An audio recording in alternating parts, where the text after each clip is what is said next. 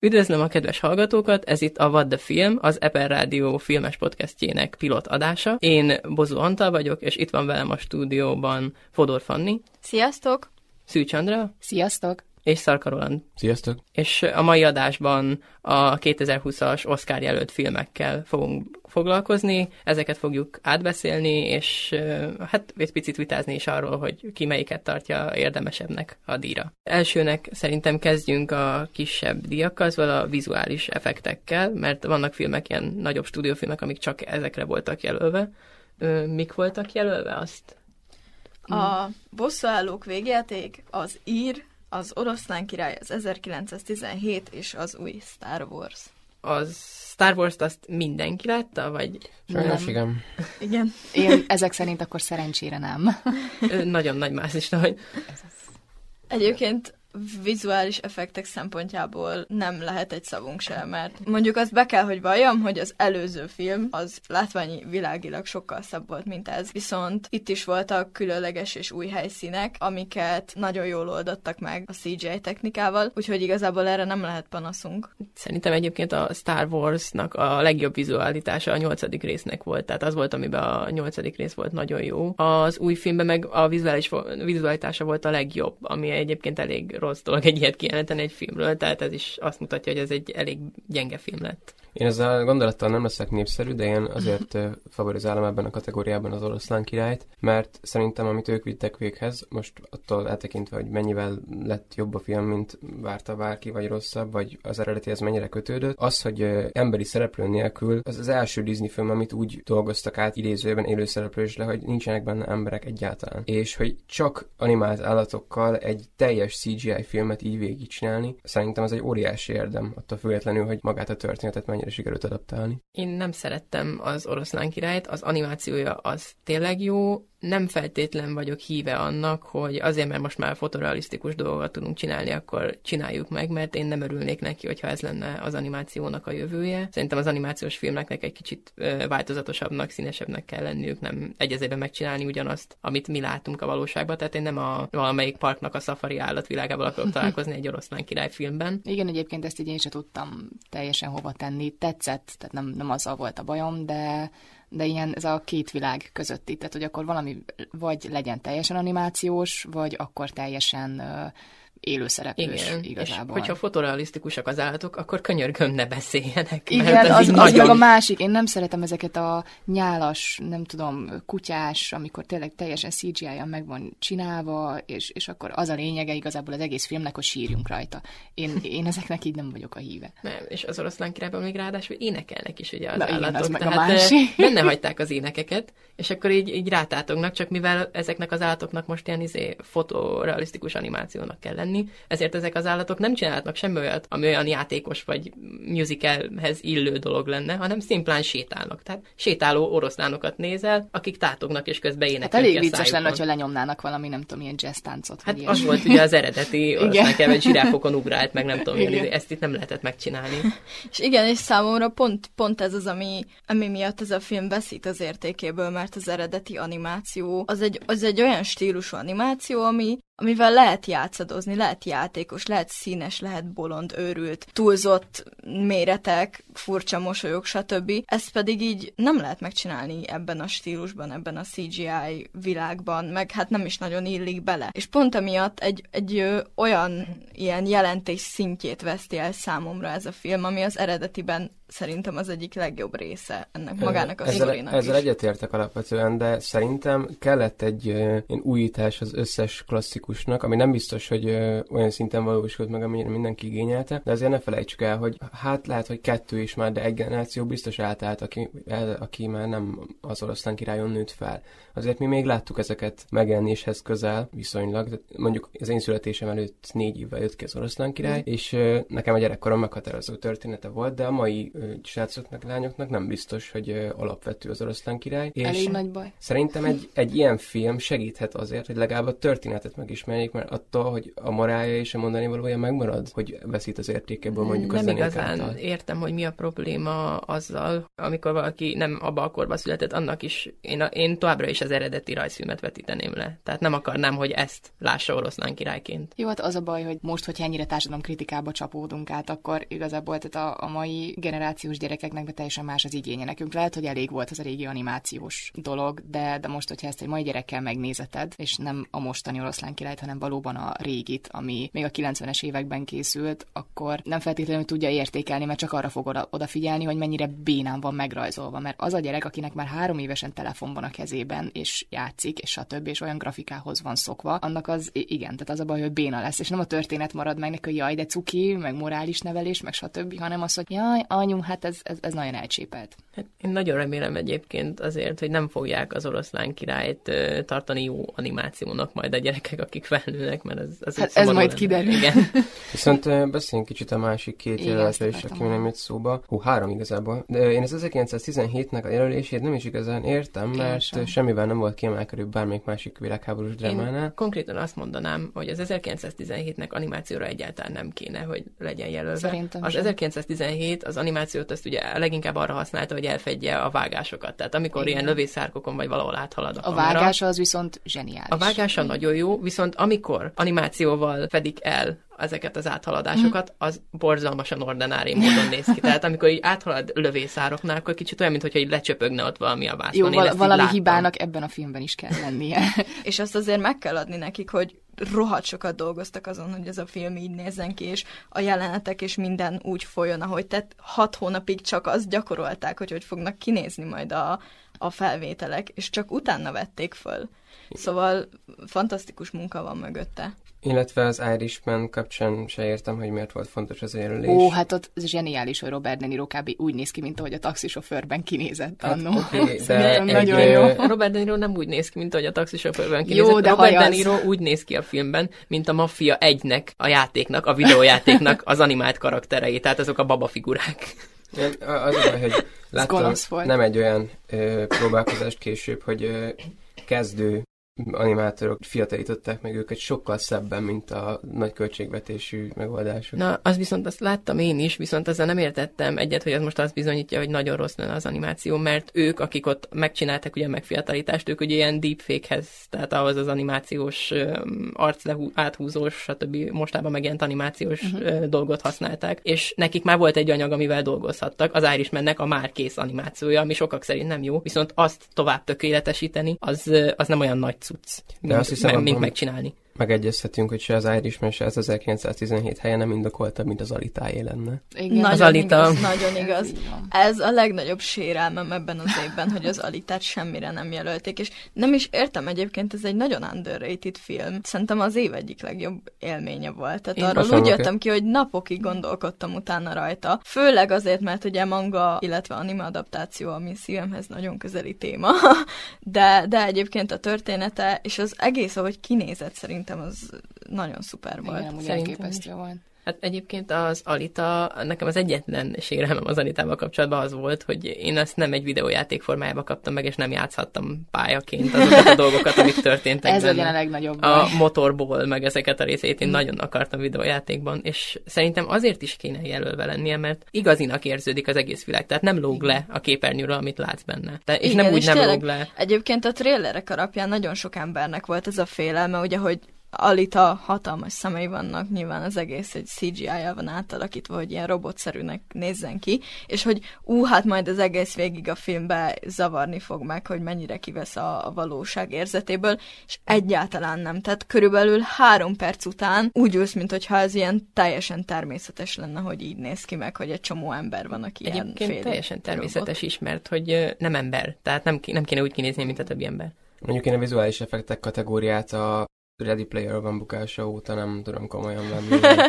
Ezt nem lehet megbocsátani. Ö, Össze tudjuk kötni ezt a izét azzal, ezt a dolgot, hogy mindig olyan filmeket jelölnek, amik későbbiek, mert ezek szerint az Alita az azt hiszem mikor volt? Május, június? Mikor jött Április az Alita? szerintem. Április. Április. igen. A Ready Player van, ha jól emlékszem, március az adott tévében. Addigra vagy- már elfelejtik. Igen, tehát ez, ez egy ilyen nagyon short memoris, tehát ilyen rövid távú memóriás dolog. Hát és akkor igazából még ugye az utolsó, ugye az az Endgame. Az Endgame, a Végjáték. bosszúállóknak az új Igen. Egyébként én valószínűleg tartom, hogy ők fogják elvinni. Hát ö, nem tudom, hogy oda akarják-e adni az oroszlán királynak. Azért tartom furának az oroszlán királyt, mert a Disney, az egész stúdió, meg a rendező azon arra verte a mellét eredetileg, hogy ez, hát én ezt nem is hívnám igazából animációs filmnek, ez konkrétan minden egyes interjúban elhangzott, hogy ez valahol az élőszereplős meg az animációs film között valami teljesen új dolog. Hogyha valami teljesen új dolog, akkor ne jelöljétek animációra. Tehát. Ez gonosz megjegyzés.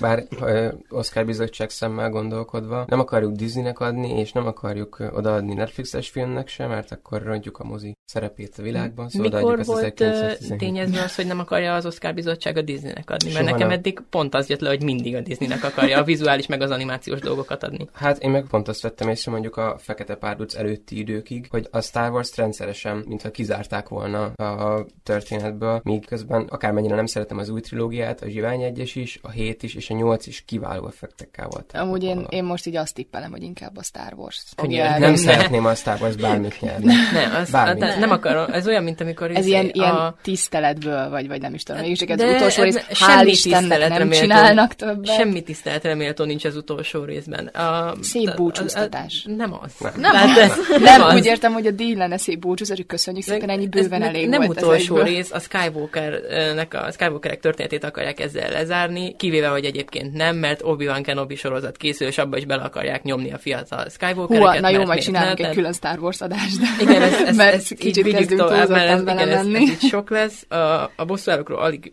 beszéltünk, de szerintem abban egyet tudunk érteni, hogy valószínűleg az nyeri, és mi mindannyian az Alitának adnánk, hogyha lenne Így van, jelölve. De az jelölve Igen. sincs, úgy. De jelölve sincs, úgyhogy... de, De ha bárki hallgatja, és úgy gondoljátok, hogy nem tudom, helyünk van az Oscar bizottságban, akkor Alita fog nyerni ezt. illetve borítékolnám. Mivel gondolom ti is úgy, ö, sokan közületek esetleg nem láttátok az Alitát, én azt mondanám, hogy az itt jelölt, meg. igen, az itt jelölt filmek közül én mondom, jobb. igen, ezt is akartam, és szerintem, hát még talán ugye a bosszúállók, én szerettem a bosszúállókat, az Alita az egy teljesen eredeti, új ö, cucc, új stílusú Cucc. történet, ami ugye hát manga feldolgozás, tehát ez is feldolgozás, nem olyan szempontból eredeti, eredeti, de nem olyan dolog, mint ami mostában a mozikba szokott lenni, tehát valami más. Ezért nem is látta egy csomó ember, mert soha nem- is voltak hajlandóak elmenni rá megnézni. Csak Pedig nem rehúzták. rugaszkodott el jobban a valóságtól egyébként, mint mondjuk annó az Avatar. Szóval... Igen, érdekes, hogy azt mondod, mert ugye a James Cameron volt a producere, meg Igen, a tudom. készítője. Szerintem haladjunk is tovább akkor azokra a filmekre, amik hát egy-két jelölést kaptak, és annyira nincsenek a reflektorfényben. Hát, nem lesz ugye időnk azért az adásban most mindegyikkel hosszabban foglalkozni, szóval ezt gyorsan ezeken így menjünk végig, mert van egy-egy ilyen, egy-egy színész Oscar jelölésünk filmekből. Általában ilyen kisebb dolgok, tehát valószínűleg nem is ők fogják megnyerni. Az egyik ilyen a Bombshell, aminek nem emlékszem most pillanatnyilag. A Botrány címe. volt a Botrány. magyar címe, hát ez botrány. Tehát ö, az volt a film, ami a Fox News-nál történt zaklatási botrányt dolgozta fel, ugye, amikor a Megyn Kelly sztárriporternő az élére állt a vezető Roger Ailes elleni vádaknak, és elmondta, hogy őt is zaklatta, és ugye több nőt is zaklatott a Foxnál, és ezt a történetet mutatta itt most be ez a film. Nem érzem egyébként úgy, hogy nyerniük kéne belőle. Ketten vannak jelölve, a Charlize Theron a Megyn Kelly alakításáért, és a Margot Robbie mellékszereplői alakításra a filmbe beleírt kitalált karakter, Eh, karakterért, aki, aki tulajdonképpen így az összes további a Fox News-nál zaklatott nőt képviseli ugye a filmen belül, tehát egy ilyen újonc, aki most újonnan van itt, és, és igen, akkor vele történnek ezek a dolgok. csinibabát játszik Igen, igen, igen, akire egyből ráugrik a Roger Ailes. Igen. És szerintem egyébként úgy kilóg a filmből az ő karaktere, tehát én az ő karakterének nem annyira És kik vannak örültem. még jelölve legjobb női mellékszereplőnek? Ebből a filmből? Vagy ugye nem, alapból? úgy unblock. A Kathy Bates van még jelölve szintén női mellékszerepre a Richard Jewell balladája című Uh-huh. filmért, ami a Clint Eastwoodnak az új filmje volt. Richard Jewell egy valós személlyel történt esetet dolgozza fel, amikor volt egy ottani olimpián egy ilyen bomba, eh, bombatámadás, amit ő ugye leleplezett és megtalálta uh-huh. a bombát, és akkor azt mutatta be utána, hogy a média és az FBI az hogyan hurcolta meg. Mert ugye, hogy ha ő megtalálta a bombát, akkor lehet, hogy ő is rakta oda, és akkor gyanús személy, meg Mhm. uh-huh. stb. stb. Egyébként egy korrekt film volt, nem volt annyira kiemelkedő film, A Kathy Bates az hát úgy játszik benne, mint bármelyik olyan filmben, amire általában Oscarra jelölik őt. Nem hiszem, hogy pont erre kellett volna most Oscarra jelölni. Ha valaki jelölni... Ez ugyanaz most, hogy a DiCaprio-t se Jó, igen. Azért kellett Arról volna, még beszélünk egyébként. de igen. Akit jelölni kellett volna egyébként, ha, ha már valakit jelölünk, akkor a főszereplő Paul Walter Hauser, Richard Jewell eljátszásáért, mert ő nagyon jó volt ebben hmm. a mhm. filmben. És akkor még közben nézem, hogy kik vannak jelölve, Scarlett Johansson. A Jojo Rabbit igen, igen, igen. Szerintem igazából megkaphatná. Nagyon jó, ilyen kicsit infantilis nőt játszik benne, vagy hogy fogalmazzak, ilyen színfoltja Sz- igazából az Szerettem egész filmnek. a Jojo Rabbitbe a Scarlett uh, johansson de én a Laura Dernnek drukkolok. Van még jelölve a Kisasszonyok című filmből Florence Pugh a mellékszereplői alakításra. Émit játszotta ugye a filmben, aki Hát most nem, nem tudom, hogy majd beszélünk egy picit spoileresebben róla. Egyelőre Szerintem nem, mert úgy... még magyar mozikban nincs egy hetesem, hogy bemutatták, Igen, szóval ezzel még várjunk kicsit. Jó, szerintem. akkor igazából szerintem arról annyira nagyon nem is fogunk úgy külön beszélni. Maradjunk annyiba, hogy jelölve van, valószínűleg nem ő fog nyerni. Szerintem jól játszott, egyéb vélemény? Az a baj, szerintem ezt a kategóriát ezt magasan viszi Laura Dern és Scarlett Johansson, és még valószínűbb, hogy Laura Dern fogja elvinni. A többiek igazából csak meglettek tisztában az, hogy itt van a nevük, akármilyen esélylatolgató oldalon néz szét az ember, vagy a egyéb idekötődő diátadóknak a végeredményét megnézi, szóba se jött a másik három hogy Általában Laura Dern mondják, és hát én, én örülnék egyébként neki. De még van egy film, ami külön filmként nem volt jelölve, viszont a főszereplő alakítást azt valószínűleg el fogja vinni René Zellweger a Judy című filmért, ami a Judy Garlandnak a halála előtti utolsó hónapokat mutatja be, amikor még elment egy, hát egy ilyen turnéra, úgymond, föllépni több helyen, és azt mutatja be, hogy ugye hogyan csúszik szét az élete, és hogyan veszíti el a kontrollt maga fölött. Mm. Szerintem nem volt rossz az alakítás, nem volt jobb, mint a többi, és én kicsit sajnálom is, hogy megint meg fogja nyerni egy ilyen valós szemét, akkor eljátszunk, és ú, mennyire hasonlít Igen, rá ezt alakítás. akartam mondani, hogy őszinte szóval szerintem kicsit kezd sok lenni, hogy az Elton John életéről is ugye csináltak egy filmet. És az az kiváló, és Taron Egerton jelölni kellett volna. Igen, egyébként, egyébként őt igen, kellett volna jelölni inkább. Ne, nekem maga a film az, az kicsit idegen volt, de, de maga a srác, amit játszik benne, azért való megérdemelni, illetve hát ugye volt egy másik is. A Bohém Rapszódiára gondolsz? Igen, arra gondoltam. A Rami Malek, de ő, ő meg is nyerte. Ő meg is, meg is kapta, és nagyon megérdemelte. Egyedül a filmből, nem, hogy én nem szeretem. színész, nagyon szeretem.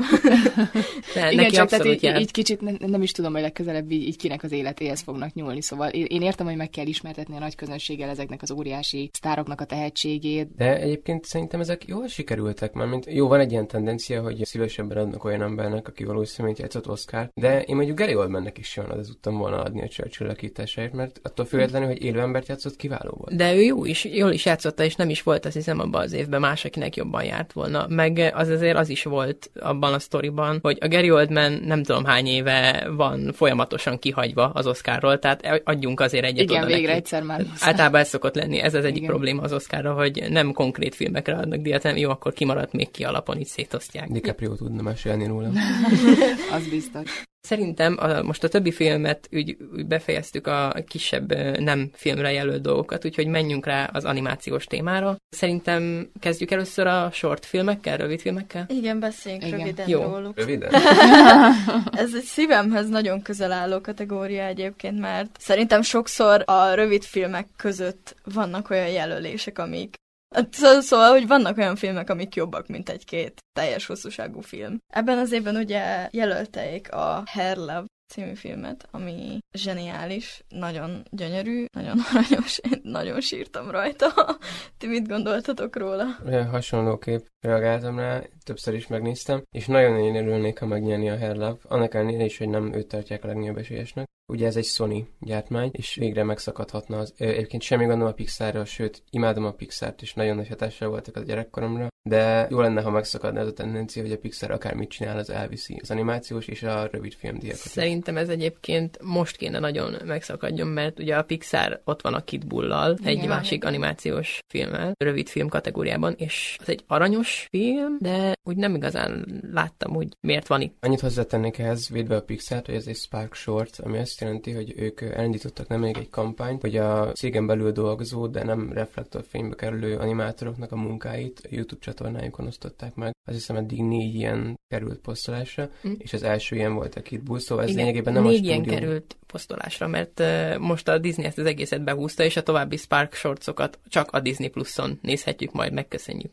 Aminek egyébként több előfizetése lett, nem is tudom, egy hét alatt, mint amit a Igen. Net- Netflixnek, Tehát nem tudom, most a Disney alatt, ezt is ugye Disney originálá tette, tehát ilyen Igen. saját cuccá. Tehát, hogyha további Spark Shortsra akarod majd nézni őket, akkor a Disneyre kell majd beregisztrálnia, mint elérhető lesz. igen, de ezt most csak azért hoztam fel, hogy annak ellenére nagy érdem, hogy ide került, hogy ezt lényegében független animátorok készítették a Pixar költségvetéséből, de nem a nagy stúdió maga. Ezt értem, csak én leginkább azt kérdőjelezném meg, hogy saját jogán került ide, vagy azért, mert a Pixar adta hozzá a pénzt, akár független, akár nem független. De Fanni, te azt is mondtad, hogy maga az, a, az animációs film neked egy picit így többet is jelentett, ugye a pitbullokkal való. Nekem nagyon tetszett, egy olyan témára tapint rá a pitbull fajra igazából, mert ugye egy pitbull kutya a főszereplő kvázi. Nagyon durva előítéletek vannak ezzel a kutyafajjal kapcsolatban. Igazából világszerte szerintem mondhatjuk ezt, és ez pont egy olyan film, ami, ami ezt egy kicsit így lágyítja, egy kicsit így bemutatja, hogy igen, itt van egy kutya, ugye ebbe is megjelenik ez a harci kutyának való tartás,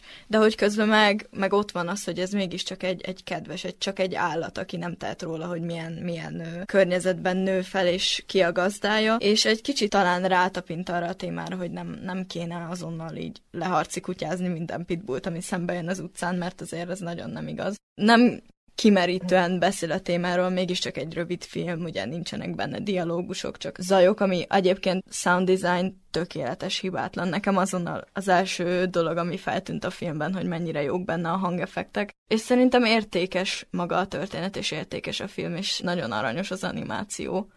Úgyhogy én, én jogosnak tartom a jelölést. De adni te se annak adnád. Adni nem adnám oda. A Hair Love-nak, nem? Valószínűleg igen, de egyébként... Akkor, nem tudom, beszéljünk akkor még a másik kettőről, és nem Igen, tudom arról ki igen. még azt, azt jegyezzük meg, mert fontos tudni, hogy nagyon esélyesnek tartják a Sister-t, a kínai Siki Song művét, amit egyikünk sem tudott megtekinteni, mert Nem volt elérhető, Nem elérhető sehol jelenleg. a neten. Csak, csak fizetős platformon keresztül. Igen, mi Viszont- szegény egyetemisták. Igen, szegény egyetemisták. Hát ugye a trailer az megtekinthető, illetve én néztem egy interjút a, a, az a készítővel, Cici Songgal. Ő egy kínai hölgy, aki Kínában nőtt fel, amikor ugye ez az egy gyermekes ilyen szabályozás volt hatályban, hogy ugye mindenkinek csak egy gyermeke lehetett, és ő úgy nőtt fel, hogy neki van egy bátyja. És egész életében úgy igazából tudta, hogy ő neki nem kellett volna kvázi megszületnie. És hát igazából erről a testvéri kapcsolatról szólt, és ő el is mondta ebben az interjúban, hogy nagyon furcsa volt neki az, hogy ugye ott Kínában mindenki úgy nőtt fel, hogy nincs testvére, és ő emiatt egy ilyen különlegesebb ember volt, hogy neki van egy bátyja. Illetve amikor eljött nyugatra, akkor nagyon-nagyon furcsát azt, hogy ugye itt vannak olyan családok, akik öten, hatan, kilencen vannak testvérek, és nagyon szeretett volna rá tapintani erre a témára, hogy milyen egy testvérrel felnőni, és főleg milyen egy testvérrel felnőni Kínában, amikor nem is kéne, hogy legyen testvéred. Így leírás alapján én sajnálom, hogy nem láttam, Igen. mert erre Nagyon, kíváncsi nagyon, lennék. na, a hangulata eszméletlenül, mármint a trailer, A a trailer. alapján is átjön. A másik, ami miatt nekem nagyon szívemhez közeli, hogy stop motion animation, és Ö, ilyen Azoknak, kis... akik esetleg nem tudják, a stop motion az ilyen gyurma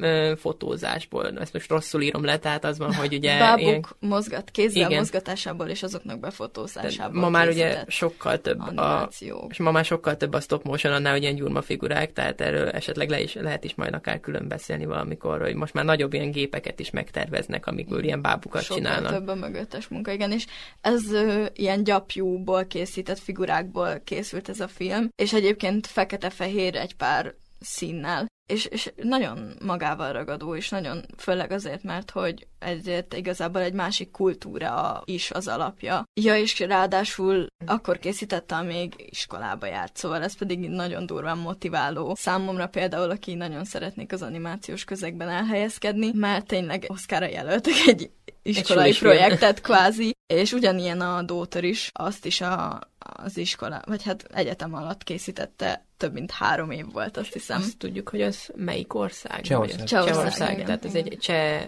rövid animációs film, amit jelöltek. Ami szintén egyébként egy ilyen érzékeny családi témára tapint, itt ugye egy apa és a lányának a kapcsolatáról szól. Egyébként nagyon különleges a látványvilága, kicsit ilyen, ilyen koszos, ilyen papírmasésszerű, és láttam egy kommentet az interneten, hogy ez egy szörnyű film, nem értem miért van jelölve, szörnyű az animáció, nagyon gáz, és így néztem, hogy amúgy te megnézted a filmet, mert szerintem az animáció hibátlan, és nagyon durva ez a kézikamera-szerű mozgás, ami benne van, a munka, a hangok, a hangeffektek, a, a motivumok. Szerintem, szerintem egy nagyon értékes milyen, film. Milyen stílusú volt amúgy az animációja? Azt, hogy melynek egyébként nem igazán tudtam azonosítani. Stop motion az is stop animation. motion-os igen, igen, igen, volt? igen, az is az volt. Mhm. És akkor még amiről nem beszéltünk, szörnyű a francia kiejtésem, de memorable, azt hiszem. Igen, igen, igen, igen, az volt a, az egy ilyen demenciával Igen, az küzdő időskori idős- demenciával igen, igen, küzdő egy ilyen- idős Egy bácsinak a Igen, történetét aki, aki mindig, tehát igazából arról szól az egész, hogy ül egy ö, szobában, és, és fokozatosan ugye igazából az elméjének a torzulását mutatja Igen, be a film, hogy mindig megjelenik igen, igen. a felesége, és, és hogy vagy rendet rak körülötte, és, és a végén nekem az a táncjelenet, az, az, az nagyon aranyos volt. Igen, igen, ott a táncnál ugye az van, hogy ott a bácsi már egyre kevesebb dologra emlékszik. Tehát az animáció ugye azt mutatja be, az Igen. ő szemén keresztül próbálja ábrázolni a demenciát, ahogy így tűnnek el a dolgok az Igen, és úgy van megjelenítve a, a feleségének a képe is, mintha Úgy ilyen... tűnnek el a részletek. Igen, igen, tehát eltűnnek a részletek, és, és mintha egy festmény alapján ilyen, ilyen pacákkal van ábrázolva Igen. igazából így az egész sziluettje. Nem tudom, egyébként animációs stílusból nekem annak tetszett a legjobban. Nekem is. Tehát szerintem Nekem az animációja annak nagyon jó volt, nem tudom, ti arról mit gondoltok. Igazából nem annyira, le, mármint, hogy nekem azért fura ez a kategória, mert szerintem lehetetlen összehasonlítani például a Dótört a Herlavval, mert teljesen más stílus. Ugyanúgy amúgy mind a kettő egy nagyon érzékeny témára tapint, és nagyon megható, és nagyon gyönyörű sztorit mesél el, de hogy így a látványvilágban annyira különböznek egymástól, és ugyanígy a memorable Igazából is. szerintem a hatás az, ami alapján maximum így, így meg tudjuk ítélni ezeket a filmeket, vagy hát ugye a témája bizottság alapján. meg tudja. Igazából a Kid Bullon kívül, én most akkor ezek szerint a nálunk kimaradt kínai film is, tehát akkor ötből négy olyan animációs filmünk van, amilyen családi traumákkal, illetve ehhez hasonló Hát ilyen személyes, foglalkozik. személyes Tehát témákkal. azon kívül, és utána volt a Pixar-tól egy kutyás macskás. De a- ez meg is érthető, mert mintha általában ezen egy ember dolgozik, mondjuk a kínai film esetében, nyilván személyes témát fog feldolgozni. Ez, Persze. ez értetődő. Ne, nem is azt mondta, hogy ezzel probléma van, csak az, hogy ha valamiben közösek ezek a filmek, akkor ez, de az animáció miatt ugye nagyon más stílusú, és Persze. nem igazán tudom. Szerintem térjünk is át akkor a teljes hosszúságú animációs filmek jelöltjeire. Ki szeretnék kezdeni? Szeretnék. Kinek mi a Hát kedvenc? engem szerintem a Toy Story-val léci kíméljetek meg, jó? A Toy Story 4 zseniális. A Toy Story 4 egy tökéletes folytatás, és én voltam az, aki a legjobban fel volt háborodva, hogy a tökéletes három után, a három lezárása talán a film történelem egyik legszebb jelenete. És ezek után nem értettem, hogy mi szükség van egy negyedik részre, és nem tudom elmondani, mikor zokogtam úgy utoljára, hogy ez véget ért a gyerekkorom lényegében, amikor a Toy Story 4-nek vége lett. Annyira meghatódtam, hogy egy ilyen tényleg tökéletes folytatás került még egy tökéletes három után is csinálni. Úgyhogy nem tudom, én, én Toy Story-nak teljes mértékben szurkolok itt, de a másik nagy kedvencem a Missing Link, amivel nem Nagyon. vagyok egyedül, Nagyon, igen. ahogy Ezzel stúdióban nagyon is többször beszéltük. Én még nagyon szeretem az előző filmét is a stúdiónak, a, Laika stúdió, és ők is stop motion dolgoznak ugye mindig. Így van, igen. a Kubo és a varázsúrakat is. És a, a Missing Link talán még szeretetre méltó volt, és, és én legjobban le voltam ledöbbenve, mert a, a Toy Story 4 után nem gondoltam, hogy bármi meg fog győzni ebben a kategóriában, de a, a Missing Link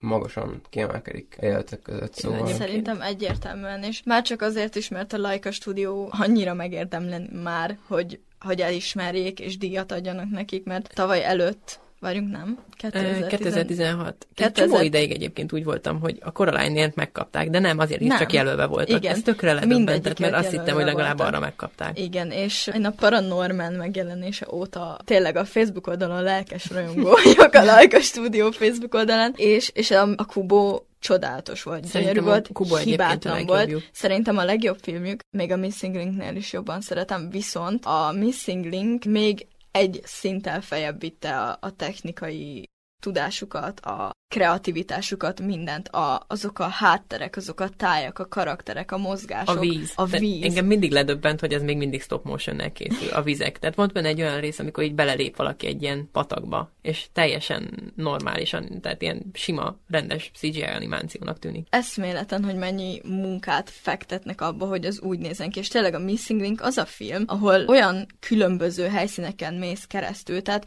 van egy ilyen amerikai kisváros, ahol ilyen cowboy-szerű emberek élnek, akkor van egy dzsungel, van egy Himalája. Egy Ezek, ezek olyan helyek, amik teljesen más, hogy a, másmilyenek, tehát még csak azt se lehet mondani, hogy felhasználták ugyanazokat a fákat, és akkor nem kellett újakat csinálni, hanem mindenhez új, új háttér, új van egy hatalmas elefánt, amelyik mozog, és a hátán ott lovagolnak, és az végig meg van animálva, hogy ez az elefánt mozog. és zseniális egyszerűen az a munka, amit Illetve belefektetnek, nem és tudom, az a kreativitás. Azt láttátok a Missing Linkben, de nekem ez nem esett le, de valaki kommentbe írta, hogy van benne egy olyan része, ahol ott egy egész hajó, amin ott vannak, úgy, hogy elkezd így beborulni a vízbe, Igen, és akkor igen, így igen. lebegve vannak tulajdonképpen, és ugrálnak. Azt valaki odaírta, hogy ez egyébként az eredetnek, az ugyanilyen jelenetének a paródiája. Én nekem ez nem esett le, hogy az az volt, pedig sem. Egyébként tényleg ugye egy az egybe egy képről képre az van megcsinálva, hogy ott a, az eredetben a Joseph Gordon-Levitt karaktere ott lebeg a szállodába. Itt meg ugye a főszereplő Sir Lionel, hát nem lebeg, hanem ugye egy ilyen kicsit abszurd szituációba kerülve, így felborulva ők szinte az egész hajó, és akkor ott ugrálnak.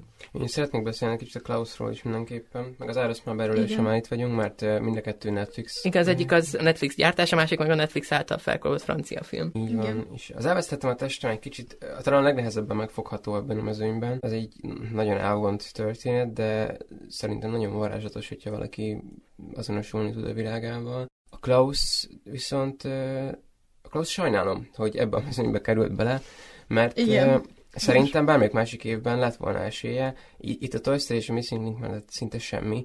É, A semmiből jött az egész történet, egy ilyen karácsonyi meglepetésként a Netflix-től, és meglepően szerethető volt, és tele volt olyan megoldásokkal, eleve a stílusa miatt is, és a, a történet is, amit elmesél, hogy eredeti is tudott lenni, tudott egyszerre felnőtt közönséghez szólni, és szórakoztatni a gyerekeket. Úgyhogy én, én a Klaus egy teljes, talán a legnagyobb pozitív meglepetésként fogom fel ebben a mezőnyben, nem csak az animációs filmeket tekintve. És a Missing Link, az nem volt pozitív meglepetés.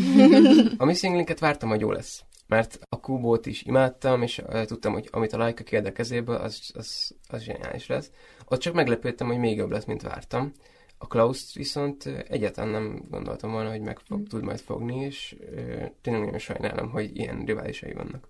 Nagyon nagy meglepetés, mert pont az, hogy egy ilyen karácsonyi történet, Mikulás, nem tudom, ajándékok a gyerekeknek, tél, havak, mindenki ismeri, meg, meg tudja, meg unja, hogy jön a Mikulás, aztán ajándékot ad. Viszont ahogy ki volt találva, ez az konkrétan egy új mitológia, zseniális volt, és tényleg tudott újat mutatni, még úgy is, hogy tudtuk, hogy mi lesz a vége, szóval hogy Klaus a nekem pont a vége, lesz. nekem pont a vége azt tetszett, hogy a gyerekekre szabták azért ugye a végét, tehát nem az volt, hogy jó, akkor most akkor volt, kineveztünk valakit télapónak, és akkor kinyírtuk őt a végén, hogy utána meg legenda van, hanem nem valahogy így beépítették egy a mitológiába Igen. a télapót.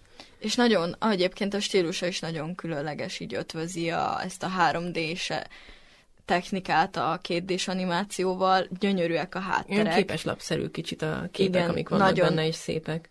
nagyon, nagyon jó a, a fényviszonyok, ahogyan ábrázolják, szerintem nagyon-nagyon jó megoldás, és tényleg igaza van a Rolandnak teljes mértékben, hogyha egy évvel később adják ki, akkor lehetséges, hogy úgy elviszik, mint a shit ezt az Oscárt. az I Lost My Bodyhoz visszatérve, nekem ez a film, ez elég nagy csalódás volt. Én sem Mert, mert szerettem. A története... Előző az- szóval nem láttam, szóval így kicsit szerintem ismertessétek. Lehet nem én vagyok az egyetlen. Az Spoilerek nélkül. Body, hát spoilerek nélkül egy kicsit bonyolult. De nem. Igazából arról szól, hát a trélerben benne van, hogy egy levágott kéz Az egyik utazik, sztoriban őt követjük, a a másikban másik meg a sztoriban meg gazdáját. a, a srácot, akinek a keze, és akkor folyamatosan időben, ahogy a kéz egyre közelít a sráchoz helyben, térben, úgy ö, a gyerekkorától kezdve addig a pillanatig, amíg elveszti a kezét, követjük az életét, és hogy mit, mit csinált ő, és mi, mi, Kicsit miért morbid. vágódott le a keze, igen. Bocsi. Ja, egyébként az- francia. Az, az egész Ja, egy kicsit értek. ilyen megfoghatatlan. Én, én szerettem egyébként, nem mondom, hogy rajongtam érte, de nem, egyáltalán nem bántam meg, hogy rászántam az időt. Kicsit uh, van egy ilyen fura világképe, amit felépít. De ez nem feltétlenül, tehát így most, ahogy így leírtátok, nem tudom, nem feltétlenül így gyerek közönségnek. Ne, Nem, nem, nem nem, abszolút nem nem, gyerekfilm. nem, Hát nem. van Akkor benne olyan viszont jelenet, ahol elég- patkányokkal harcol a Igen, kész. tehát akkor viszont elég érdekes, hogy az így neveld a sárkányat, amit majd mindjárt megvédek, mert hogy megvétóztátok, én viszont Ne, nagyon én is. szeretem, illetve ugye a Toy Story, tehát a Klaus is, szóval... Igen, de, de az animációs film az már régen nem arról szól, hogy csak a gyerekeknek szól. Sőt, Nem, csak szerintem ugye a Klaus sem. Nem, de Klaus hát azért a, a. Klaus az ennél a, az I Lost My Body-nál inkább Oscar eh, és gyerekfilm, de ezt akartam még mondani, hogy az Oscarnál viszont szinte mindig csak gyerekfilmek vannak jelölve az animációban, Igen, ami igen, szerintem igen. egy hiány, mert tényleg sokkal több dolog lehetne Ö, a jelölve. Kapcsán. Jó, igen, azt- igen, azt igen, de inkább az egy hagyjuk. nagyon különleges Annak film. nem tudták arról, nem oda Arról ne, egy, egy új podcastot el tudnánk. Jézusom, én akkor abból kimaradok, ne arra, hogy az... Zseniális ez a film, de tényleg, és nem tudom igazából, történetből adódik, de például nekem az I Lost My Buddy főszereplője olyan szinten unszimpatikus volt, és a film vége felé már így vártam a pillanatot, amikor Én végre ezzel- megtörténik a dolog, hogy így vége legyen a filmnek, és így, meg az egész történet, nem tudom, szóval számomra ilyen, igen, amúgy ez a legjobb szóra, hogy megfoghatatlan, mert Hát ilyen igen, nagyon kicsit művészfilmes akart lenni, de én azt hozzátenném, hogy egyébként a srácnál én rég találkoztam azonosulható karakterrel, úgyhogy lehet, Én hogy ez velem van a probléma, de ez a Teszetosz nem tudja, mit kezdjen életével srác benne, ezt Nekem, imádtam, a, tehát nekem az I Lost My Buddy, egyébként elvesztettem a testem a magyar cím, hogy hangozzon el. Ö, nekem olyan volt egy kicsit, mintha ha ketté szedjük az egészet, a, a, a kezes részekért annyira nem voltam oda, mert nem is találtam épp túl logikusnak. Ugye rájöttünk elején- amúgy, hogy miért van a kezes rész, tehát mi, mi, mit akart az jelenteni, én ezt nem értettem. Ezt csak a rendező tudhatja, tehát szerintem. Mi, mi értelme volt a kezet így külön venni a csávótól, és utána követni? Én ezt nem értettem. Azt hittem, hogy van valami szimbolikája. Ti, ti láttatok benne valami szimbolikát? Igazából... Pont ezt akartam egyébként mondani, bocs, hogy a szabadba vágok, hogy ennek a filmnek olyan szimbólumai voltak, amit egyszerűen nem tudok, tehát visszaköszönt benne a légy rengetegszer, és nem, nem tudtam a Ez végén a démoni rájönni, jelkép. hogy, hogy Az mert nem- ugye a légy, az mindig ott volt, amikor valami rossz történt az életében, és nem értettem, hogy hogy miért. A, horror, a horrorfilmekben, mit, ahol hol. legyet látok, fussatok. Ez a lényeg. Szerintem itt is valami ilyesmi. De, de több, is, több ilyen is volt, meg Nem amúgy tudom. nekem egy idő után nagyon sok volt ez a, hogy mindig a kézre ilyen közeli satok voltak, hogy a kéz dolgozik, és a kézzel csinál dolgokat, és így nagyon, nem meg tudom. nem tudom, jó, nem kérdezném meg a fizikáját egy animációs filmnek, de ez a kéz ez így fölhúzza magát, tehát izma van. Vagy nem tudom, tehát... Hát meg Mert egy kéz. igen, és így lát. Tehát nem látjuk a szemét, de lát elvileg, meg Jó, de ez- ez igazából- Jó, ezt én nem Nem, rólam lehet, hogy én beszélek bele túl sokat, de nekem ö, szimbolikus volt minden találkozás az állatokkal, vagy a helyszínek, ahol, ahol a kéz végigment. Az lényegében, ú, most ez, ez nagyon művészfilmes elemzésnek fog hangzani. Nem baj, én, én azért kérdeztem, hogy ha valaki tudja, akkor De- magyaráz. Mondjuk nálam az a jelenet, amikor ö, a patkányokkal küzd a kéz, és aztán ugye kiköt egy tetőn, és ha, ha végigveszed az állatokat, akkor lényegében olyan elemeket kapsz, amik lényegében mindenki életében legalább egyszer beköszöntek, hogy ha mert párhuzamot van között, meg kellett folytani egy galambot azért, hogy életben maradjon, de bántania kellett egy lényegében ártatlan élő lényt. A galamb Aztán- nem ártatlan, a galamb egy gusztustalan állat. Az más kérdés. De amikor a, ugye az aluljáróban küzd a patkányokkal, akkor a lehető legmélyebbre került, amennyire lehetett, és szerintem a, a kéznek az útja az egy, az egy standard emberi életút, hogy ö, tele van olyan döntésekkel, amiket túlélésért kell meghoznia, és ö, lényegében volt egy célja, hogy visszataláljon a testéhez, amit ő, amit ő nem értett meg, mert nincs ö, nyilván elméje egy kéznek, még szeme sincs, mert ugye arra is rátaposnak az elején, csak, csak az ösztön vezette, hogy beteljesítse a célját, és szerintem ilyen tök szimbolikus a kéz egész végig. Egyébként senki ne jegyen meg, nem filozófia szakosok vagyunk, szóval nem fogunk belemenni ilyen túlgondolásokba. A filmes szakaszban Nem, lehet, stimmel. hogy, Azt mondom, lehet, hogy hogy- én rajongom túl egy kicsit, mert nagyon szerettem egyébként így összességéből a filmet, meg a, a srácnak a jelenetei, a, amik a másik száron játszódnak, azok meg ilyen mm, teljesen epizodikusak voltak, mondjuk a, a, a kedvenc párbeszédem, amit a pizzafutár ö, kodása idején a kaputelefonon keresztül beszélget az egyik vevővel.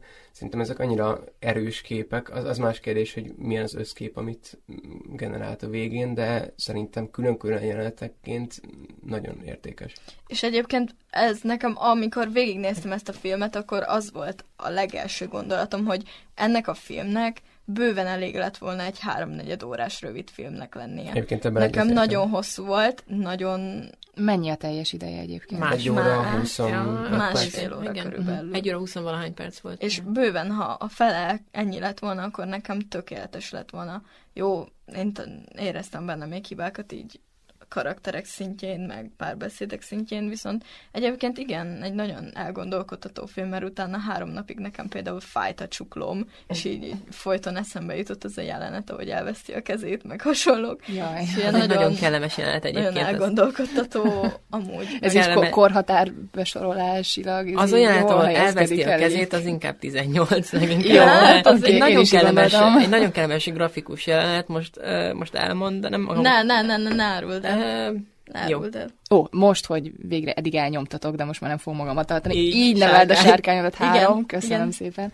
Szerintem erről eszméletlenül jó. Aki látta az egyet-kettőt, az igazából szerintem teljesen bele tudott szeretni. Igen, Rolandot őt, őt hagyjuk. Tehát így, ez, ez- ez most ilyen, Hagyjuk. ilyen Roland Andy fight lesz nagyjából. De igen, szóval neki nagyon nem tetszett, én viszont nagyon pártolom. Azt elismerem, hogy kicsit hosszúra nyújtották igazából. Jó, nem kicsit, hanem nagyon. úgy, ahogy De- van tökéletes. Jó, én köszönöm, Tonó, de, de egyébként nem tudom, tehát tényleg aki, tehát amit már az előbb elmondtam, aki látta az első kettő részt, én igazából eléggé úgy gondoltam, hogy a második rész után nem feltétlenül lenne szükséges egy, egy újabbra, mert az annyira lezárt volt, így minden szállat elvartak, de hát ugye Dreamworks-ről beszélünk, de, de igazából megmutatta azt a, azt a kapcsolatot, hogy egy állatot azt, azt egy ideig igazából az ember az az uralma alatt tud tartani, de szerintem hogy az volt az egésznek az üzenete, hogy ez hosszú távon nem, nem lehetséges. Mindegyik fajnak megvan a természetes élőhelye, és, és hogy azt kell előnyben részesíteni, és kicsit így, így hanyagolni az érzelmeket, és Igen. a racionalitás felé Egyébként elmenni. szerintem egyben állatbarát, meg egyben ökofilm is igazából. Azért nem, nem mondom, hogy nem bírnék egy sárkányt ott a hátsó udvarunkon, mert legalább tuti nem törne be De hozzá nem soha senki. ott örökké, hanem elengednéd utána. Mint, Néhány órára repkedjen körbe, de egyébként igen. Főleg, De, hogyha olyan, mint az itteni sárkányok, amilyen kutya-macska keverék tulajdonsággal bírnak. Tehát így mind a kettő állatban a legjobb. lehet, hogy jól kijönne a macskámmal igazából. Én annyit szeretnék hozzáfűzni az én nevedes sárkányodathoz, nem szeretnék belemenni a hibáiba, mert szerintem rengeteg van. Ne is, mert ez egy De- cuki film. Ne roncs, de. De ebben a mezőnyben szerintem pont az ellentétét sikerült elérni annak, mint a Toy Story, mert ugyanaz volt a helyzet, amikor megszületett ez a két folytatás, hogy a Toy Story 3 is egy tökéletes lezárása volt Mm. A trilógiának, és az én nevedes sárkányodat 2 is teljesen patentul lezárt minden szállat. Egyébként imádom az első kettőt, ezt szeretném leszögezni, tehát nem, Ez az. ne, nem a szériát utálom. Csak a harmadik részét utálja. Csak, csak a harmadik alatt nekem végig az volt az érzésem, hogy erre a Dreamworks-nek a bevételek miatt nagyobb szüksége volt, mint hogy ezt a sztorit elmeséljék. A Toy Story 4-ről pedig pont azt gondoltam, hogy ez biztos csak a bevételek miatt fog ö, megszületni, és ott egy nagyon értékes sztori lett elmesélve, amire szükség volt. Ha minden négyet megnézi valaki egyben, akkor azt fogja mondani, hogy igen, ez a negyedik, ez mindenképpen kellett. Nem tudom, nekem a Toy Story az annyira idegesítő volt azzal a kis kanál, villa, nem tudom. Willy. Jó, én magyarul, is, én ha is, már magyarok, a Willy volt a neve. Két ellen írva, amit soha én nem elhiszem, én is voltam olyan elvetemültő az óvodában, gyűjtöttem a fokrémes kupakokat, ne kérdezzétek, hogy miért fogalmam sincsen, ezt a mai napig anyám se tudja, Elkezdtek beszélni, elkezdtek beszélni, miután játéknak ö, nyilvánította őket, csak mondanám, mert ez volt a filmnek az egyik. Igen, igen, igen, igen. De, de egyszerűen tehát szorongatja a szemétből kiszedett vackot, és egyszerűen abból támad az egész bonyodalom, hogy a villa, a Willy, bocsánat, De, de ez egy gyönyörű párhuzam egyébként, hogy nem játszik a saját játékával, azért, mert érzi azt a kisgyerek, aki egyébként rettenetesen szorong, és nem tud sem beilleszkedni. Antiszociális. örömetlen abban, hogy Csak alkotott valamit, és, és az, a, az a dolog a sajátja, és az a, ha legalább ennyit elért, hogy egy saját játékot létrehozott, és ebben le a szeretetet, és ezt annyira tudja szeretni, hogy még a játékai is átérzik, hogy milyen fontos neki. Szerintem És még az anyukád, meg az apukád is nagyon egrecíroztatja, hogyha egy másodpercre is igazából így, így e- elkerül a két méteres Én körzetéből. azt mondanám egyébként, hogy én nagyon szeretem a Toy Story-t. Én szerettem a Toy Story Én 4-et nem, úgyhogy én lehet, hogy előítéletes vagyok. Bocsi. de én an- annyit tennék hozzá, hogy sze- e, most e, én arrébb ülök, mert Roland meg fog ütni, hogy a Toy Story 4 az szerintem egy kevésbé jó folytatás, jó folytatás, szerettem, kevésbé jó folytatás, mint az így neved a sárkányodat. Árom. Köszönöm. Ami jó a Toy Story 4-ben, az a Woody, a főszereplő karakterfejlődése. Azt Meg a szinkron Nagyon eltalálták. Tom Hanks forever. Így van. Szóval a karakterfejlődését azt nagyon jól Ö, írták meg Woody-nak, tehát ahol indul a film elején és ahová eljut, az egy jó sztori rész volt, azt szerintem jól volt megcsinálva. Illetve engem egy picit zavart a filmben az, hogy itt ebbe a játékok már sokkal önállóbban, önállóbban viselkednek, mint az első háromban. Tehát itt konkrétan, mintha már nem is figyelnének arra, hogy az emberek észreveszik-e őket tevékenység közben, csak így random szaladgálnak mindenhol a régiségboltba, és nem figyelnek arra, hogy kiveszi észre őket, hanem már olyan akciókat hajtanak végre, amit régebben az első három filmben még sokkal hosszabban végig gondoltak. Mert abban a régiségboltban nem jár senki. Hát de egy kislány folyamatosan, mert hogyha az öreg néni járna oda az régiségből, az oké, az úgyse lát semmit, de van egy kislány, aki így kibeszaladgál oda. Ez kedves volt. Hát szeretjük az Nem időseket. tudok egyetérteni ezzel sem, mert az így nevezett sárkányodat háromban minden alapja a konfliktusnak egy ö, olyan problémát vett fel, amikor ebben szóba sem került, ami a Toy Story-ban meg nincs így. Mert a Toy Story-ban ugye Woody régi szerelmének az eltűnése az alapkonfliktus, amit megéltünk, mert az első két filmben észrevehető volt a hiánya, sőt a harmadikban meg már egyáltalán is szerepelt. De micsoda harcos önálló Amazon lett belőle. De az én nevedes sárkányodat első két részében soha nem hangzott el, ú, nem tudom magyarul mi volt a Hidden World, gondolom titkos világ. Ez a bizonyos hely egyszer sem hangzott el, semmi bajom nem lett volna ezzel a folytatással, ha mondjuk az első részben csak egy elejtett beszélgetés közepén valaki azt mondja, hogy létezik ez a hely, és a harmadik részben meg kiderül, hogy igazából Hablagy gyerekkora óta ezen gondolkodik, hogy az apja hogy nem jutott el a Hidden Worldbe, ami nagyon- Igen, mert ugye az, az első részben ugye volt egy sima sárkányfészek, akkor ugye a másodikban, már ugye amikor megtalálta az anyját, ami egyébként szerintem egy nagyon szép szál volt, ugye ott is volt egy, meg ugye az alfa sárkány, meg stb. És igen, egyébként a harmadikban én, én sem vártam, hogy akkor most egy harmadik új világ kerül szóba, szóval Nem, ez, ez tényleg a kicsit furcsa a, a volt. kettőben is, amikor előkerült az anyja, azzal azért volt könnyű azonosulni, mert az első részben is folyamatosan gyászolták őt. Igen. És a harmadik részben... Hát a mondjuk fatárjának a melvértje, vagy nem, a nőnek a melvértje volt, a hablaty apjának a fejfedője. És a harmadik Ez részben minden konfliktus valami olyan dolog volt, amit tipikusan egy erőltetett folytatásban, mondjuk egy Die Hard 5-ben, így kalibárszerűen szoktak felütni, meg mondjuk a Halálos Iramban 9-ben. most Ú, a- igen, a halálos trailerben, iramban 9, úristen. Hogy kiderült, hogy Torettónak egyébként van egy testvére, és végig ezt éreztem az így a sárkányodban is, hogy kiderült, hogy ja, egyébként van egy világ, ahol a sárkányok biztonságban élhetnek. Egyébként van egy éjfúria, holott legalább 80-szor Az fényfúria, nem éjfúria. 80-szor hangzik el az első két Hogy nincs filmben. több. Hogy nincs több. A, a második, Igen. bocs, de én most megnéztem az első kettőt előtte, és a második részben elhangzik konkrétan ez a beszélgetés a főszereplő csaj Astrid és a főszereplő srác között, amikor ott nézegetik a térképet, hogy találunk új sárkányfajokat, és talán találunk egy társat a fogatlannak is, ugye a sárkányának. Tehát van egy előreutalás a harmadik filmben. Már bocs. Tehát indokolt a harmadik rész, Igen, ami nagyon ez, jó. ez a történetszál tipikusan egy olyan történetszál, amikor meglátom a posztereken eleve, hogy a fenében néz ki az a szegény lánysárkány. A fogatlanhoz képest a dizájnja szerintem annyira Jó, hát kellett valami unalmas. yin és yangot belevinni. Hát lehet fehér, de egy, úgy néz ki, mint egy ilyen sikamlós kígyó. Az a jelenet, az így a Sárkányok háromban, amikor ott először találkoznak, és ezt a Ja, párzási ott tánc paródia van, bénázik, az, az nagyon jó. nagyon Hát önmagában az az egész, tehát már azért megérte azt a filmet megcsinálni. Igen, de hogy Teljesen ez, profi módon elemezzük egyébként. hogy ez az egész történet, ez a, mint a Kung Fu Panda 3, hogy meghalt minden panda, nincs több, te vagy egyedül, és akkor, ja, de amúgy mégis van, És van. 128. De ott már a Kung Fu Panda 2-ből Tudom, igen, a bevezették. kettő végén ott volt. Egyébként a de Kung Fu hogy Pandának tényleg nem olyan jó a harmadik része, és a Kung Fu Pandából tényleg a második a legjobb. Úgyhogy nekem az az Ujjaj, így neved a szóval. sárkányodon. Úgyhogy Visszakanyarodva, Annyival szeretném lezárni az inimedeseket gondolatmenetet, hogy az első rész hibátlan, és csak jelölték. A második hibátlan, és csak jelölték, és nagyon bántana, ha három nyerné meg ezt az Oscárt, mert Én nem ehhez- olyan jó, mint az első. Én ehhez hozzátenném, hogy egyébként nagyon szeretem, nulla százalék esélye van megnyerni az Oscárt ebben a De mezőnyben. szerintem ez ezzel való, mert a kettőnek odaadtam volna, az egynek is odaadtam volna, és nem szeretném, ha a három lenne Oscar díjas a háromból, mert magasan az a leggyengébb. szóval akkor melyiknél maradunk? A Missing Linknél. Toy Story 4-nél. Valószínűleg, én azt mondom, hogy te Story maradsz, hogy, nem az, hogy melyik fogja megnyerni, mert az, az vagy a Toy Story, vagy a Missing Link, hanem hogy melyiknek kéne. Szerintem Missing Linknek. Szerinted Toy Story-nak? Én az újítás miatt és a Laika miatt szeretném, ha megnyerni a Missing Link, de nagyon fog örülni a Toy Story-nek is. Nagyon-nagyon egy szinten van a kettő. nálam. Fanni? Szerintem Missing Link, egyértelmű. És mi az, amit még úgy elfogadnál? Hogyha Én a Klaus elfogadnám, de szerintem nincs esélye.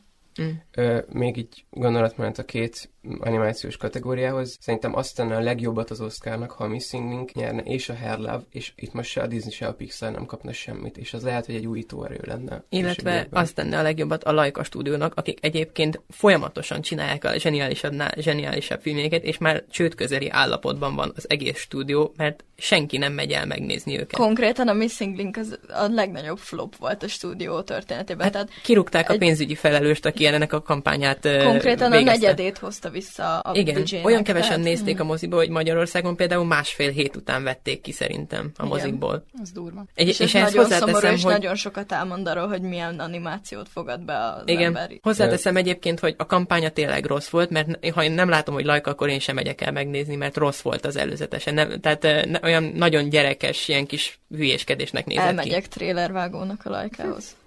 ha még lesz lajka. Nem hiszem, hogy a, a magyar közönséghez kell viszonyítani az ilyen igényeket, mert nálunk akár még halálos örömben jön ki az év legnézettebb film. Ja, igen, nálunk 2016-ban a Nagyfater elszabadul volt a legnézettebb.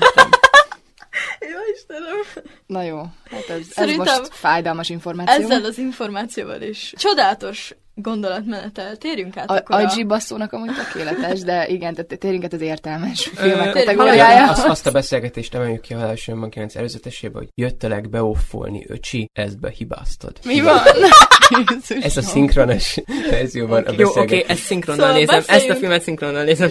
Beszéljünk a legjobb. Na jó. Ja igen, ugye amúgy átmentünk egyébként teljes animációs podcastbe, úgyhogy nem, nem tudom, hogy ez probléma, de akkor próbáljunk egy picit beszélni a Most következik a valódi Oscar rész. Szóval akkor térjünk át az idei rendesen Oscarra jelölt filmekre. Az első, amit igazából így megtárgyalunk, az a Ford versus Ferrari. Utána jön a kisasszonyok, aztán a Jojo Rabbit, a Joker, az Ír, a házassági történet, 1917 és a Once Upon a Time in Hollywood, valamint az élősködők. Úgyhogy akkor kezdjük ezzel a Ford versus Ferrari sztorival. Mit gondoltok róla? Én imádtam, én nagyon szerettem, főleg azért, mert eleve nagyon vagyok a sportfilmekért. Ugye ez a 66-os Le futamot és annak az emberi oldalát. És ez a, Le, a Le futamról tudni kell, hogy ez egy 24 órás verseny, igen, hogyha igen, jól igen. tudom, igen. és egyet, hát, illetve két pilóta viszi végig váltásban. Úgy van, hogy a pilótákat ugye cserélik, a kocsinak viszont végig ugyanannak kell lennie, igen. és igen. az alkatrészeinek is. Tehát igen. van valami szabály, amivel szórakoznak a filmben is, hogy mit lehet, még nem, mit igen, nem mit lehet, lehet kicserélni, de ez egy ilyen éjjel-nappal tartó futam igazából. Igen, tehát a futamok futamban. Tehát a, arról szól, ugye, hogy a, a Ford az ki akar fejleszteni egy olyan új versenyautót, ami ugye megnyeri majd a Ferrari-val szemben. Igen, mert mindig a ugye Ferrari a történelemben nyeri. igen, először ezt a Le Mani versenyt, és ugye ez kell egy olyan pilóta is, illetve hát igen, tehát egy új, új konstrukciós és ő igaz történet alapján készült ez. Igen, igen. igen. Ez fontos elmondani. Egyébként beszéltünk ugye korábban arról, hogy a Ford versus Ferrari címet azt úgy nem igazán tartottátok jónak. Marketing szempontból jó, mert bemennek az emberek Ford versus Ferrari, de igazából egy félrevezető cím, mert nem a Ford versus Ferrari küzdelméről szól, nem a Ford meg a Ferrari-nak a rivalizálása a lényeg, és nem is választja azt, hogy az egyik cég az hű, jó, a másik meg nem. Tehát mindkét cég rossz benne igazából a vezetői. Igen, mi, mindegyik negatív. Igen. tűnik fel. És a, a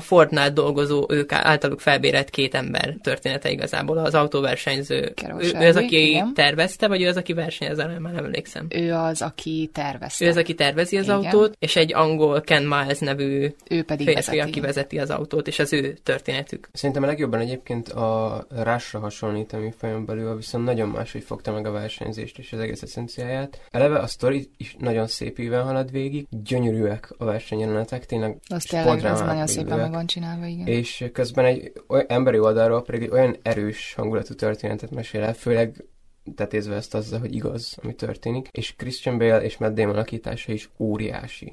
Christian Bale nagyon-nagyon-nagyon ki kell emelnem, tényleg. Ö, én direkt nem, mármint, hogy mielőtt megnéztem ezt a filmet, nem tudtam nem ismertem az egész sztorit, hogy mi fog történni, meg kik ezek az emberek, de amikor megláttam a Christian Bale által alakított Ken Miles-t, akkor így tipikusan az ütött eszembe, hogy igen, ő pont egy olyan ember, akit így látnál a, a versenypálya mellett, és így szerelő, zseni, bolond, félig Igen, nem ilyen tipikus ember, fanatikus és, és tényleg, egyébként. tehát, ha elmész, elmész autóversenyzésre, fixen ilyen embereket fogsz látni, úgyhogy nagyon-nagyon jól meg fogta ezt az egészet, illetve olvastam is interjút, ugye Ken Miles-nak a fia, aki a filmben is benne van, mármint nem ő, hanem az ő karaktere. Igen találkozott Christian Bale-lel, és mutatott neki hangfelvételeket, családi fotókat, hogy minél jobban el tudja játszani, hogy valójában milyen is volt az ő apja. És én ezt én nagyra tartom mindig egy filmben, amikor van mögötte egy ilyen tudatos ilyen rákészülés, meg így a családdal is egy ilyen jó kapcsolat, hogy hát mégiscsak azért az ő apját akarja megformálni több millió ember Nem, előtt. Egyébként a Christian Bale az a színész, aki tényleg így felkészül minden ilyen szerepére, tehát én elhiszem, hogy ő ebben nem is biztos, hogy csak a hangfelvételt, hanem lehet, hogy felvételeket is nézett róla. Elég valószínű, így... meg ő ez a felhízom és lefogyok. Igen, tehát itt megint is. nagyon lefogyott, mert Igen, egy ilyen sovány karakter. És, és Christian Bale ugye eredetileg is angol, de most nem tudom ezt így más szóval mondani, de olyan masszívan angol ebben a filmben Christian Bale karaktere, hogy azt én nagyon, nagyon tudtam így szeretni. Egyébként Ford vs. Ferrari kapcsán még azt tartom fontosnak, hogy kerestem a pontos évszámot, de nem találtam meg. Lényeg, hogy évtizedek óta nem volt olyan film, amit úgy jelöltek legjobb filmre, hogy kizárólag hangkategóriákban került még be a shortlistbe, és hiába szerette mindenki, akivel beszéltem róla, soha semmilyen összeget nem tettem volna rá, hogy az Oscar bizottság Igen, mert, mert valóban egy jó film, igazából még Christian Bale alakítását lehetett volna díjazni belőle, szerintem, mert Damon szerintem így igazából hozta a formáját, de, de mint legjobb film... Ez Christian Bale filmje volt. Igen, de mint legjobb film elmarad a többitől. Hmm. De egyébként én úgy szerettem ezt a filmet, hogy engem a sport teljesen hidegen hagy, és Fanni, te meg azt mondtad, hogy neked meg úgy tetszett kevésbé a film, hogy a maga a sport, az pedig azt nagyon szereted. Nem, igazából nem kötném ezt a kettőt össze. Én kicsit úgy voltam ezzel a filmmel, hogy nem kötött le százszázalékosan, szóval, hogy nem, nem tudtam minden pillanatából odafigyelni, mint mondjuk, a majd később beszélünk például az élősködőkre. Mm. Tehát az, az egy olyan film volt, hogy minden másodpercét így néztem kieső szemekkel, és ez a Ford vs. Ferrari meg kicsit olyan volt, hogy így nagyon jó, nagyon érdekes a sztori, gyönyörű, meg tényleg zseniális a Christian Bale alakítása, de, de közben meg valamiért így nem, nem hozta számomra azt a pluszt, amit elvártam tőle így motorsport rajongóként. De közben meg nagyon örülök neki, hogy készült egy ilyen film, mert tényleg általában csak dokumentumfilmek készülnek ezekről a versenyzőkről, és ezt én nagyon nagyra mhm. tartom. De abban viszont akkor egyetért ezt is, meg mindenki, hogy örülünk, hogy jelölve van, tehát szerintem abszolút megérdemelt a pozitív meglepetés. Igen. Igen. Igen. Szerintem az lett volna ciki, hogyha semmire nem jelölik ezt a filmet. Nyilván nem Csak fogja megkapni. Úgy, úgy kilóg. Igen, nem szerintem. is fogja megkapni, tehát azért is vettük előre ezt a filmet itt, mert nem valószínű, mm. hogy meg fogja kapni. A hangvágást azt hiszem arra jelölve van, és ezt szerintem járna neki például a versenyeknek az elkészítése miatt. Az Hangkeverésre is. Hangkeverés, igen. Hangvágásra is. Hang... Igen, azokat, azokat simán megkaphatná. Én jó lenne azt látni, hogy a Skydios film, mert tartom annyira jónak. A, Igen. a legjobb filmben nincs is esélye. Akkor a következő az pedig a Kisasszonyok. A Lady Bird rendezője, Greta Gerwig új filmje, egy hát sokadik adaptációja a Kisasszonyok regénynek, ami Amerikában egy hatalmas nagy kultregény. A nőírók között az egyik legtiszteltebb Louisa May Alcott, azt hiszem, igen, lehet, hogy igen. Igen, aki ezt a regényt írta, és még így is kiemelték ezt a filmet, hogy ez az egy eddigi egyik legjobb adaptáció. Én egyetértek vele, bár a könyvet régen olvastam, szóval nem túl frissek az emlékeim, de a legutóbbi sorozat formátum, azt hiszem egy négy részes mini széria volt, az HBO-n volt, azt hiszem, ja. látható, ugye? Az a feldolgozás, és ez egymás mellé téve, ég és föld. Greta Gerwiget a, a Lady Bird miatt egyszer szenté fogom avattatni, de a kisasszonyokat is úgy, úgy vártam, hogy valószínűleg nem fogok csalódni, és tényleg nem csalódtam, sőt, attól függetlenül, hogy ez valószínűleg inkább a női közönséget szerettem volna megszólítani, teljesen el tudtam értékelni férfiként is, hogy mit szeretne mondani el az eredeti történet is, és a film is. A, a női útkeresést olyan profil mutatja be egy női rendező egy nőknek szánt filmben, hogy az férfi szemmel is tökéletes alkotás lett. Igen, egyébként érdekes, amit mondasz, mert szerintem sokan úgy voltak vele férfiként, mint most ez nagyon durva párhuzam lesz, de, de mint amikor a szürke 50 árnyalatára el akarja cibálni a srácokat a barátnőjük, hogy ez is, tehát ez a kisasszony, aki szerintem tipikus olyan film, ami így férfi szemmel ránézel, és, és azt mondod, hogy soha. Hát de ezek szerint akkor téged lekötött. De volt nem, én, én leve nagyon vártam a, a Greta, a Greta miatt, de szerintem bőven kimondhatjuk, hogy ez, ez nem nőknek szól, mert hiába a könyv közben azt éreztem, hogy ez nőknek szeretne segíteni az útkeresésben ez a könyv, és ez nőknek íródott, a filmben viszont azt éreztem, hogy ez mindenkinek szól a nőkről. Uh-huh. És ez egy nagy különbség. Igen, ez nagy. Ezt egyébként hozzátenném, hogy volt elvileg egy ilyen mini Oscar para még a filmnek a jelöltetése előtt. Szóba jött, hogy nehéz bevinni a férfi szavazókat, férfi kritikusokat a filmre. Tehát, hogy erről sokan panaszkodtak akkor közösségi médiában is, hogy nem hajlandóak elmenni megnézni a filmet a férfi szavazók. És eh, ami nagyon pozitív, és soha nem láttam még ilyet filmekben, pedig rengeteg feldolgozást nézek, mm. a címképnél, amikor a film címe megjelenik majdnem az első képkockában, ott Louisa May Alcott neve szerepel, mintha egy könyvborítót látnánk, és nagyon-nagyon ritka, és nem is számítottam olyasmire, hogy Szerintem az író nevét az, hogy a. Greta Gerwig nagyon-nagyon tiszteli az írónőt, és, És és, a, ez- és a regény is az egyik kedvenc regénye, tehát szerintem De azért ezt is szerepel nyilatkozta is egyébként, Igen. hogy neki ez, ez nagyon régi ez vágya nagyon volt. fontos volt Igen, az megvalósítassa. És, és ez annyira megfogott, ez alapból is nagyon szeretem a munkásságát, de azzal, hogy nem az volt az első, hogy közölje, hogy ez az én filmem, hanem ez az ő története. Ez, ez, ez már eleve ott eldöntötte, hogy ez, ez egy szívből, idekből készült film. És szerintem nagy esélye van vagy a jelmezes, vagy a smink kategóriák valamelyikét hazavinni, a jelmezek hibátlanak a filmben. Mm. Ö, Nagyobb kategóriák, amire jelölve van, az ugye két színésznő. Az egyiket már említettük, ugye a mellékszereplő Florence Igen, Pugh, igen, igen, igen. a másik azt hiszem negyedik alkalommal van jelölve főszereplőért, a Saoirse, vagy uh, alakításért a Saoirse Ronannek a főszereplő, Én a Joe karakter. Attól félek, hogy Saoirse Ronan az a színésznő lesz, aki majd 70 évesen elmondhatja magáról, hogy 27-szer jelölték, és egyszer sem Igen, meg. igen. Azt mondják egyébként sokan, hogy az új Meryl Streep, csak ő nem kap díjakat. Pedig nagyon tehetséges, és szerintem nagyon értékes karaktereket formál meg mindig, úgyhogy érdemes rá odafigyelni. A következő Oscar jelölt film, ami nekem az egyik személyes kedvencem, de ez igazából nem lényeg, az a Jojo Rabbit, ami egy borzasztóan nagy újítás, legalábbis így az én olvasatomban, mert nagyon kevesen mertek ehhez a témához így nyúlni. Aki így nem tudná igazából, hogy miről van szó, annak elárulom, hogy egy Hitlerjugend kis srácról szól igazából az egész film, aki tíz és fél éves, hogy konkrétabban fogalmazzak, és Hitler az ő képzeletbeli barátja, teljesen oda van ezért a témáért, de a filmből ugye nyilván, ahogy haladunk előre, kiderül, hogy csak azért, mert nem igazán tudja átérezni ennek az e- egésznek a súlyát, illetve Hát, a háborút, igen, hogy miről van szó, igen, konkrétan, mert gyerek. Nekem az volt a,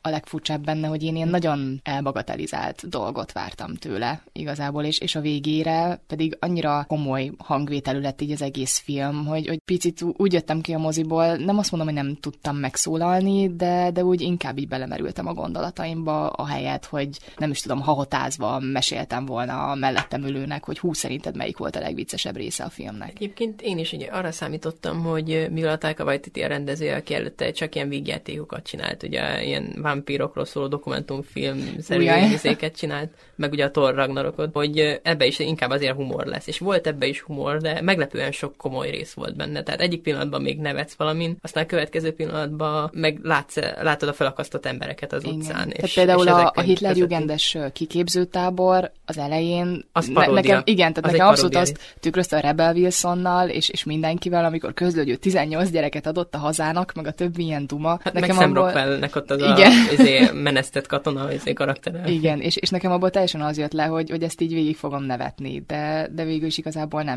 Hitler karakter, akit Taika Waititi egyébként személyesen játszik. Azoknál a részeknél, ami az elején van, ott egy ilyen vidám, ilyen habókos kis Hitler, ilyen, ilyen segítőkész. Igen, és utána teljesen és kezd ilyen, ilyen elkomorulni. agresszívebb. El, elkezd átváltozni az Igen. igazi Hitlerré. Igen. Én azt láttam, és, és azt nagyon jól játszotta szerintem. Ahogy a, igen, ahogy a kisfiú igazából egyre inkább csalódik Igen. ebben a náci ideológiában. Igen, ahogy így megismeri a mögötte lévő változik. valóságot, úgy, a, Igen. úgy a, a Taika Waititi által játszott képzelbeli Hitler egyre jobban fog hasonlítani az igazi Hitlerben, tehát átalakul, és tényleg ezt az átalakulást látjuk Taika Waititi játékán. Igen. Szerintem a Newsy abban emelkedik ki igazán, hogy nagyon-nagyon könnyen lehetett volna ebből egy botrányos film, mert ha egy picit viccesebb, akkor elfogadták volna, hogy viccet csinál egy ilyen komoly témából. Ha kicsit komolyabb, akkor megszűnt volna a balansza, ami így most tökéletesen működik, hogy mennyire vicces és komoly, és egy nagyon-nagyon vékony vonalon táncol végig a film, de egyszer se len ki egyik irányba sem, és egy Nem. olyan tökéletes hangvételű film lesz a vége, hogy leakalappal a előtt. Szerintem egyébként azért, mert megtalálta az egyetlen módot, hogy ezt el lehet mesélni, Igen. hogy a kisrác a főszereplő, őt látjuk, az ő szemszögén keresztül mutatja be ezt az egészet. De ez és eszméletlenül tud- nehéz egyébként, de pont ezen a Nehéz, és határmesdjén maradni. nagyon, ahhoz nagyon jól kell megírni egyébként a gyerek karakter. Tehát ő tényleg gyerek benne. Ismételgeti azokat a dolgokat, amiket hall a propagandát, ugye az anyjával Igen, veszekszik igen. otthon. Ott vannak és, a Hitler plakátok a szobában. Igen, a és falán. emiatt is szereti nagyon Hitlert, és szeretne tartozni ugye a, a többiekhez, és ugye nem tartozhat, mert Igen, ugye, igen. ugye ő most már ilyen... Hát ilyen ugye a kor- tökéletessége igazából elvisz. igen, és, az ő, és az ezt neki egyrészt fel kell dolgoznia, másrészt ugye találkozik a, egy zsidó lányjal, akit rejteget az anyja. És akkor innen indul tovább a sztori, Igen, hogy így igen. szembesül azzal, hogy mi van a való világban. Hát és az, szembesül neki azzal, hogy, hogy valaki hiába igazából zsidó származású, attól még nem egy falon Igen. lógó, vagy egy plafonról lógó denevér, akinek szarva van, meg én nem is tudom, szóval nem ilyen Ebbe szörny egyébként- képződménynek kezdi el őket Igen. látni, hanem, hanem valós, igazi emberek. Szerintem simán lehetett volna egyébként a két gyerek színészt is jelölni belőle. Nem jut Szerintem eszembe a srácnak igen. a neve. A csaj, az, aki a zsidólányt játszotta, az Thomasin McKenzie, hogyha így kell ejteni a nevét volt, és mind a ketten nagyon jól játszottak benne. Igen. De egyébként Scarlett Johanssonnak a mellékszereplői jelölése az anya karakterére szerintem Igen, abszolút jogos. szerintem indokolt. Tehát ő, igen. ő képviseli ugye az emberséget a filmben. Szerintem jól van megcsinálva, hogy így szép lassan meg, meg tudja, hogy az anyja az, aki a jó ember, és a, ugye a párt, ez a Hitlerjugend, meg ez maga Hitler az, akik a, a, akik Igen. a gonoszak. Igen, és mert ugye ilyen- előtte az apját favorizálja, akit Igen. ugye kiküldtek az olasz frontra, igen, és nem és hogy tudja, mer- merő harcolt, tehát ugye hozzá akar relatív ugye felnőni, mert borzasztóan nehéz lehet szerintem egy tíz éves kisfiúnak, aki tényleg nem tudja, hogy mit jelent ez az egész, hogy csak az anyukájából ugye magára maradt relatíve, mert ugye az végül nem derül ki, de hát ugye neki volt egy nővére. Arra ugye nem fektet igazából hangsúlyt a film. Szerintem a spoilereket egyelőre hanyagoljuk, mert egy egész friss filmről van szó, és adjuk meg a lehetőséget arra, hogy mindenki teljes élményt kaphassa meg a Igen, moziban. elnézést, én még túl lelkes voltam, pont tegnap néztem meg, és iszonyatosan tetszett, úgyhogy nagyon szerettük. mindenkinek úgyhogy nagyon igen, ajánlom. Nézzétek meg. Én attól féltem egyről a Jojo Rabbitet, még a South hangzott el annó egy ilyen félig poénos, félig komoly kérdés, hogy mikortól lehet viccet csinálni a holokauszból, és szerintem az Oscar bizottság ezt egy ilyen elég konzervatív módon, ahogy általában vizsgálják a filmeket, nem fogja elhalmozni díjakkal, ha bár bőven megérdemelni, de Igen. szerintem ez, ez úgy csattanna le a mai médiában, hogy négy Oscarral jutalmazták a filmet, ami viccet csinál a holokauszból, ott aki már látta tudja, hogy egyáltalán nem erről van szó, de szerintem nem merik bevállalni a botrányt. Szerintem igen, egyébként ez a baj, hogy szerintem sem, De tehát még, szerintem még nem telt el elég idő hatalmas ahhoz, nagy hogy- hibája volt a film kampányának megint visszatérve a marketinghez, amit szinte mindegyiknél elrontott. Uh-huh. Itt is az volt a legnagyobb probléma, és ebbe belement a rendező Taika Waititi is, hogy ezt a filmet úgy reklámozták, hogy ez egy, izé, egy eh, Hitlert kifigurázó szatíra. Igen, ez szerintem nem igaz a filmre. Nem. Tehát a szatíra műfajához nem, nem jutott még a közelébe se a film, tehát nem szatíra. Ez egy gyerek szemszögén keresztül mutatja be Igen. a, ezt a világot. Semmi szatíra nincsen benne.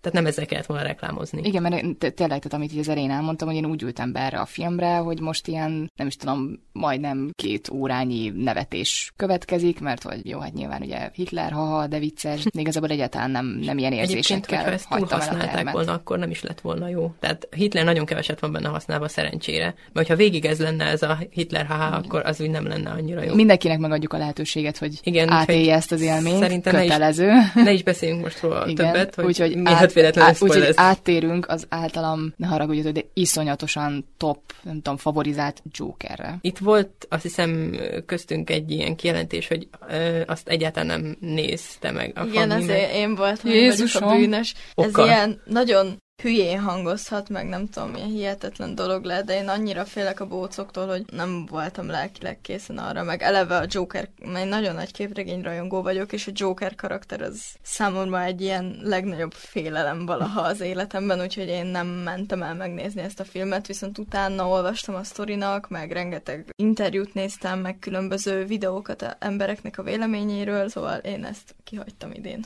Szerintem egyébként meg, megbeszélhetjük most a Joker spoileresebben, az már egy ideje ott van a mozikban. Igen, ez már nagyon régóta. az- abba belemeltünk spoileresebben. Persze, Ö, hozzá- ugye egyik legnagyobb számban megtekintett film volt. Igen. Igen. Szóval. Hozzátenném egyébként, hogy látva a filmet, én is elkezdtem egy picit félni a bohócoktól. Én kétszer szóval... is megnéztem, és, és másodjára engem egyszerűen annyira beszippantott az egész. A zenéje a filmnek azt hiszem, hogy jelölve is van. És nyerni is fog és valószínűleg. nyerni is fog, tehát így néztem a többi jelöltet, fixen ez fog nyerni igazából. De maga, ahogy a sminket megcsinálták, ahogy tényleg itt is megint csak az van ábrázolva, hogy hogy tölnek le az emberben a gátak, és igazából társadalmi megfelelés az, az hogy tűnik el egyre fokozatosabban, és így átveszi igazából a teljes kontrollálatlan őrület a helyét így, így a, hát nyilván ugye a pasinak a fejében, de eszméletlen. Egyébként, amit beszéltél is róla, hogy a zene az ezért is nagyon jó, mert a zene igazodik a karakternek az alakulásához. Nem mondom, hogy fejlődéséhez, inkább lefejlődéséhez, vagy nem tudom, mit mondanék erre. Mert, Talán, ö, talán, mert, mert egy, egy ilyen beteg emberből, aki iránt sajnálatot érzünk, azért átvált a végére. Hát ugye amikor, amikor először gyilkol, és ugye utána bemenekül egy ilyen köztéri mosdóba, ami iszonyat gusztustalanul néz ki, de hát ugye passzol igazából Igen. az egész filmnek ugye a hangulatvilágához, és ott elkezd táncolni. És az a tánc, igen, és hogy az a táncjelenet mennyire kontrasztban áll a végén lévő, ugye ilyen sokkal dinamikusabb, lelkesebb táncjelenethez képest, amikor meg igazából felvállalja, hogy ő full Igen. bolond,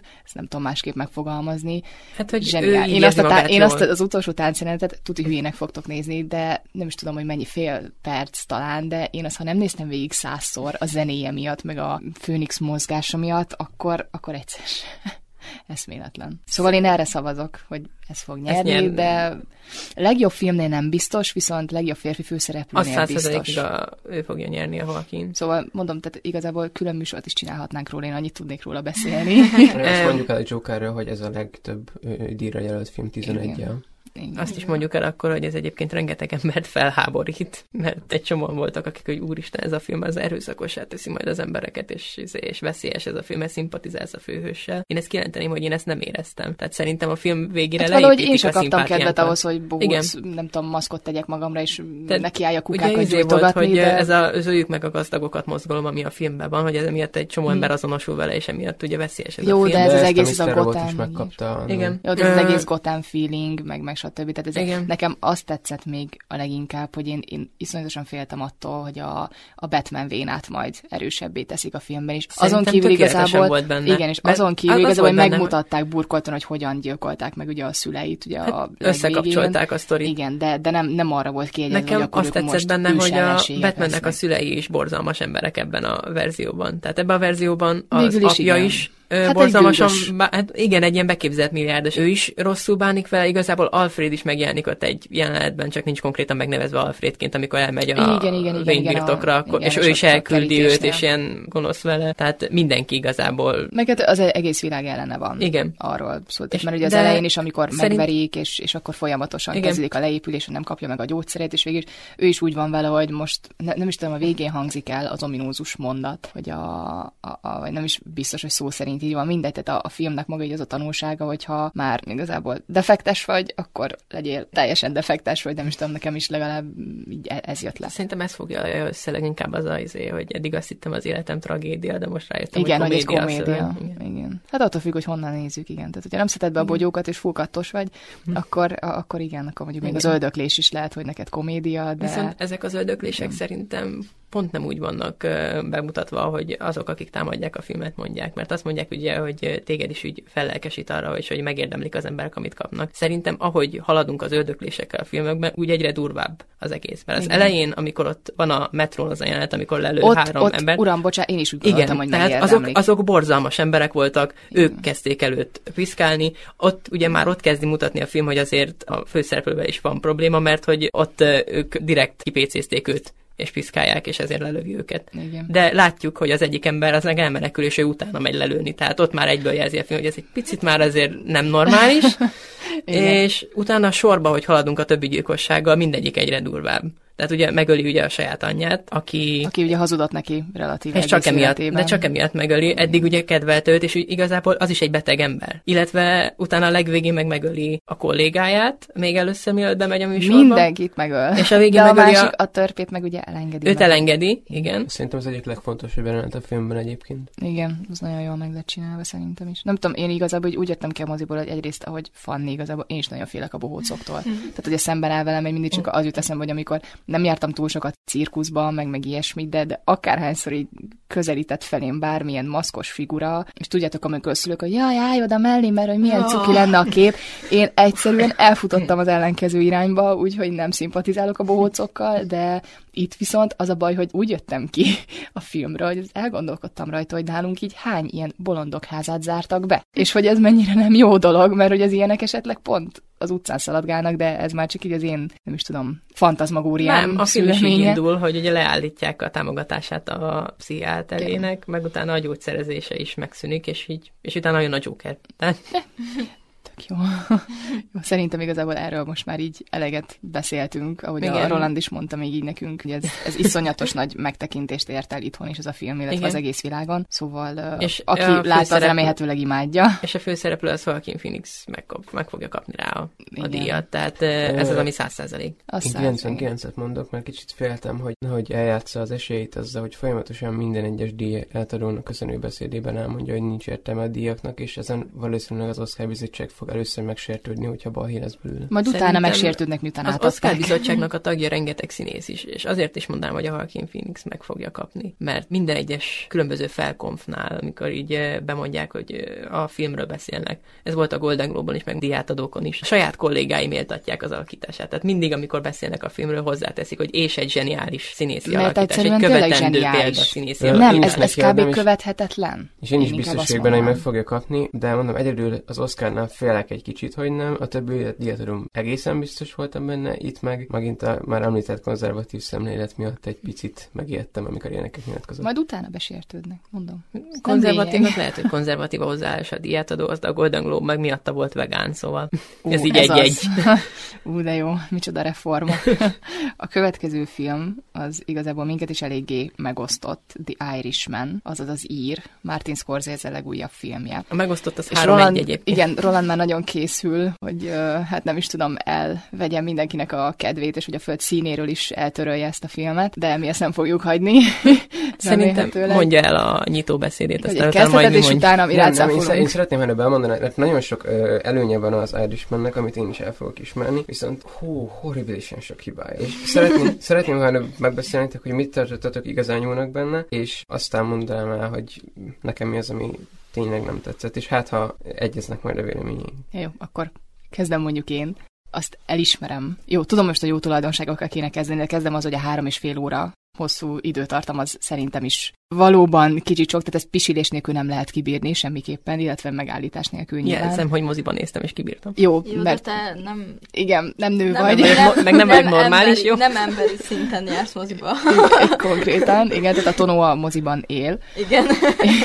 és tehát, de ettől eltekintve egyébként én úgy álltam hozzá, hogy nem is tudom, én is óránként meg fogom állítani, és akkor ilyen szakaszosan nézem meg, de, de egyszerűen annyira fenntartott végig az érdeklődésemet. Tehát az a típusú film, így stílusilag, ami szerintem nagyon érdekes benne, hogy nincsenek benne ilyen nagy boomok, amiket így a hollywoodi filmektől megszoktunk, hanem folyamatosan fejlődik a karakter, meg így a történet is halad előre, de nem figyelhető meg egy konkrét dolog igazából, aminek hatására utána majd eljutunk a végéig. Szóval tehát nem is tudom, konstans történik valami. Mintha tényleg tehát ne, nem is úgy, hogy ez a jó, nyilván most nem minden nap öldöklünk embereket, meg csempészünk fegyvereket, meg, meg ilyesmi. Tehát ez, ez nyilván nem egy ilyen hétköznapi dolog, de nekem igazából ezt tetszett benne. Szóval szerintem ezt, ezt a rendező Scorsese iszonyatosan jól megoldotta. Tehát szerintem ez a típusú film, amit mindenki egyszer néz meg az életében, viszont én, én azon a véleményem vagyok, hogy jó, Roland kétszer, igen, meg kétszer futottál neki. Jó, Tono is kétszer megnézte, én csak egyszer néztem meg, de, de igazából szerintem többször is meg kéne, mert, mert kiderülnének belőle olyan részletek, ami, amit így az első blikre nem, ne- nem tűnne fel, vagy nem tartanánk lényegesnek, és eleve ugye a színészgárda már emlékszem, amikor így bejelentették ilyen másfél évvel ezelőtt, hogy majd készül egy, egy ír című film, mi- mindenki hanyat esett a székében. Szóval igen, tehát én igazából egy legnagyobb előnynek ezt, ezt hoznám fel, hogy folyamatosan végig fenntartja az érdeklődés, és mindig történik valami. Hiába igazából Robert De Niro által játszott szerep, ha úgy veszük, akkor történet szempontjából ugye a legjelentéktelenebb kis emberként kezdi a nagy emberek játszóterén. És ahogy halad feljebb, igazából hiába a vezető pozíció, majd később, igazából szerintem egyáltalán nem egy, egy vezéralkat. Sem a film elején, sem pedig a film végén. Illetve nem is akar az lenni. Szerintem az is fontos. Igen, és ugye tehát még ugye az érdekesség, amit mi emlékszem még, amikor bemutatták talán november, November 27, végén, december eleje. Igen. De mozikban is játszották egy csomó Igen, és, ideig. és ez volt ugye kicsit úgy megosztó, hogy ha egyszer Netflixes produkció, akkor moziban miért kerül, és fordítva Igen, a mindegy, Netflix viszont ugye mindig csak azokat a filmjeit futtatja meg moziban, amelyeket jelöltetni akar az Igen, Oscarra, igen, és ez igen. sokak számára Hát nem ez szimpatikus. igazából sikerült, Igen.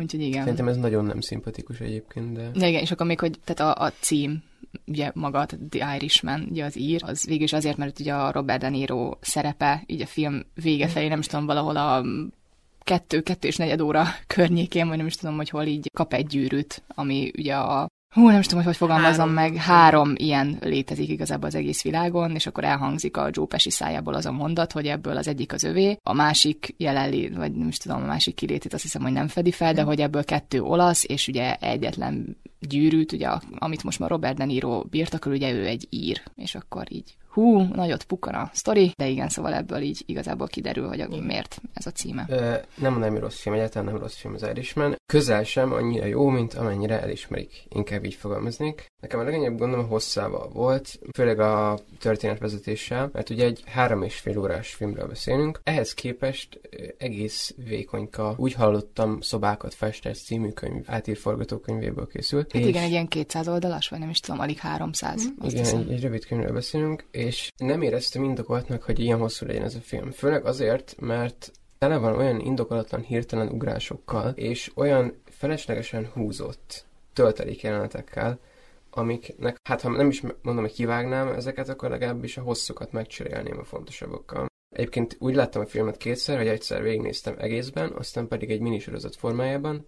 Van egy újságíró, aki felosztotta sorozat részekre a sztorit, és másodjára sokkal jobban tetszett.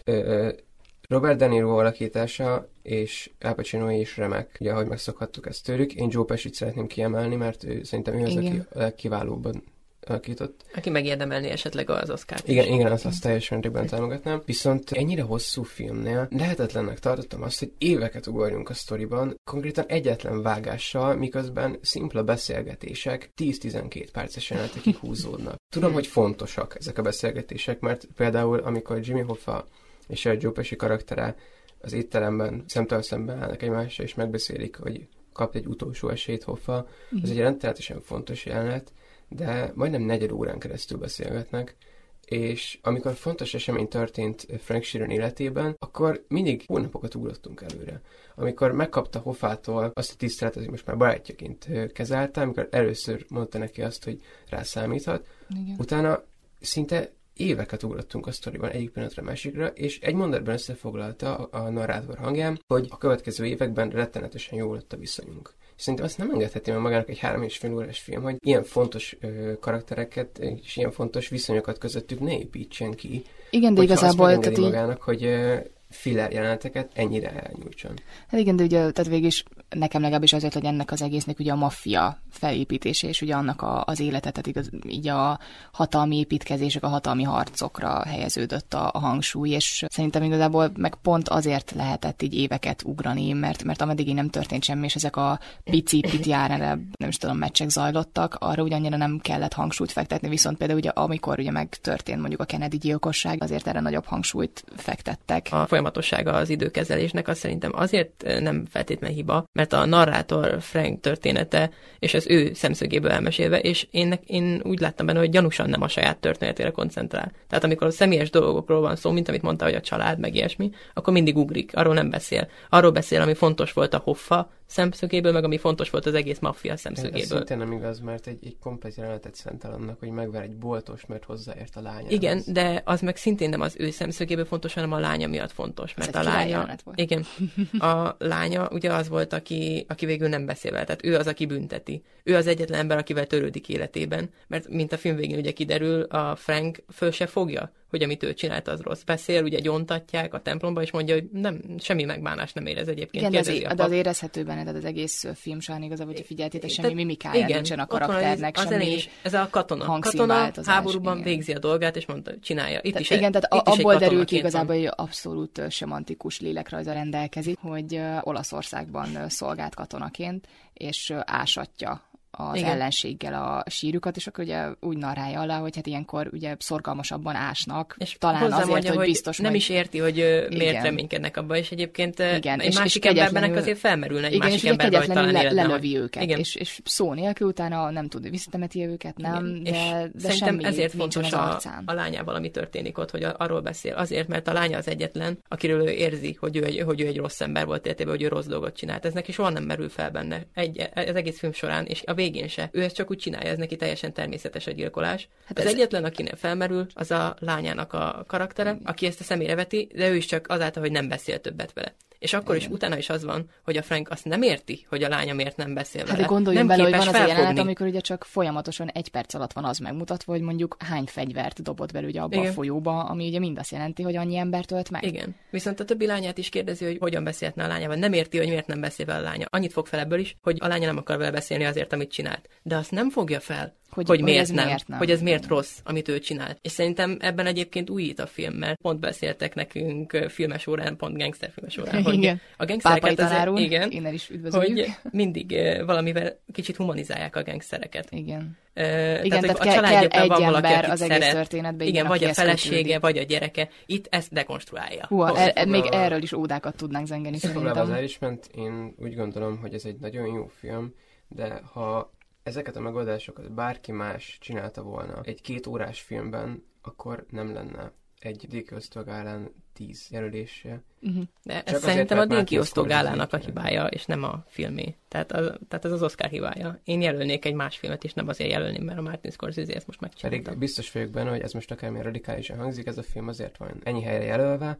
mert Martin Scorsese műve, és mert három és fél óra, és ezt a történetet simán el lehetett mondani két órában. Én a névvel egyetértek.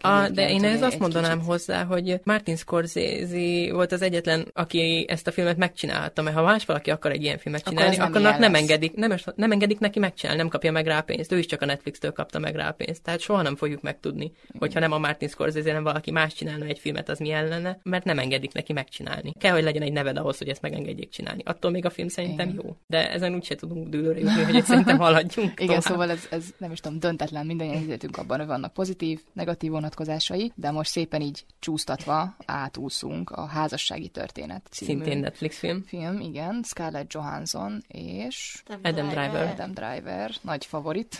És Laura Dern, aki egyébként eh, tényleg meg is fogja kapni a mellékszereplő. A legjobb női mellékszereplőért járó Oscárt, legalábbis mi ezt tippeljük. Már mindenhol megkapja, mint megkapta eddig a díjat, tehát nagy meglepetés lenne, ha nem kapná. Ugye igazából nem okoz nagy meglepetést, hogy a cím alapján is egy vállást kísér végig igazából az egész történet, és az, hogy ez milyen érzelmi roncsokat tud csinálni a felekből külön-külön, és hát ugye együtt is. Én nem láttam ezt a filmet sajnos még, de nagyon ajánlottátok, úgyhogy meg fogom nézni Adam Driver alakítása miatt is, illetve Scarlett Johansson is állítólag nagyon jót játszik benne. Meséljetek róla valamit. Nagyon értékes történetet fog meg úgy, ahogy azt szerintem meg kell fogni mindig vannak ilyen nagyon humoros filmek az ilyen vállófélben lévő házi párokról, meg gyerek ott szenved, meg stb., de, de ebben a filmben meg én azt éreztem, hogy ezt inkább úgy fogja meg, hogy van mögötte érzelem, és így átérzed, hogy ők hogy érzik, és tényleg bele tudod élni magad a, a történtekbe. Szerintem egyébként azt csinálja jól a film, hogy tényleg a drámára is rámegy, tehát a konfliktusokra, de van benne humor. Nem olyan fajta humor, ami hogy hű, de vicces humor, inkább ilyen tragikomédia, tehát inkább Igen. ez a úristen, most komolyan ezt csináljátok dolog, de szerintem szándékosan vannak benne ilyen kis feloldások, ilyen kis jelenetek, amikor ott ugye esetlenek a karakterek hát benne. Persze, és úgy, úgy, ahogy a való életben Emberi is. lesz tőle, igen. Tehát nem az lesz, hogy mi most csináltunk az Oscarra egy nagyon kőkemény drámát a vállásról, hanem emberi pillanatokat látunk. Nagyon kőkemény, és egyébként egyáltalán nem rövid drámát, hiszen Nem, hát Oscarra jelölték, ugye megbeszéltük, hogy perces. igen, kettő óra fölött kell lenni a Oscarra, akarod jelöltetni a filmet. Kivéve a rövid filmek, ugye az ilyenkor nem játszik. Még. Még. még. Át fog alakulni. Igen, és né- néhány év múlva pedig ilyen sátátangó 7 és fél órás feeling lesz az összes film, mondjuk azt annyira nem várom. Szeretnétek még, Talbéla vagy tudtak még... tudtak még erről valamit mondani, ami ilyen csigázó lehet, vagy... Én a természetességét szerettem ennek a filmnek, hogy igazából ez, ez nem egy nagy röptű történet, ez egy teljesen természetes élethelyzet, amit úgy tudod bemutatni, hogy a kis családos jelenetektől kezdve a házasok közötti párbeszédekig tényleg annyira nézette magát, és, és a végén egy értékes történettel gazdagodtál, pedig nem gondoltam volna az elején, hogy ezen nem le tudom majd kötni. Adam Drivernek a nüanszos alakításait érdemes kiemelni szerintem. Igen, szerintem más nem is nagyon kéne erről úgy pluszban mondani, mert ennyi, hogy a színészek elviszik ezt az egész filmet. Ez beszélgetésekre és színész-színész konfliktusokra van építve. Azért működik nagyon jól, mert minden színésze nagyon jó. Egyébként akik nincsenek jelölve kisebb karakterek, azok is. Tehát az Adam Driver képviselő vállóperes ügyvéd, Ray a karaktere is, de mindenki, aki szerepel benne, az tökéletesen hozza a karakterét. Ezért akik jelenleg vannak belőle, Adam Driver, Scarlett Johansson és Laura Dern, én mindhármuknak odaadnám az Oscar. Adam Driver-ne azt sajnálom, hogy a Joaquin phoenix egy évben van jelölve, Igen. mert ez Igen, engem ez konfliktusba, és, és engem is egyébként konfliktusba sodor, mert tényleg nagyon jó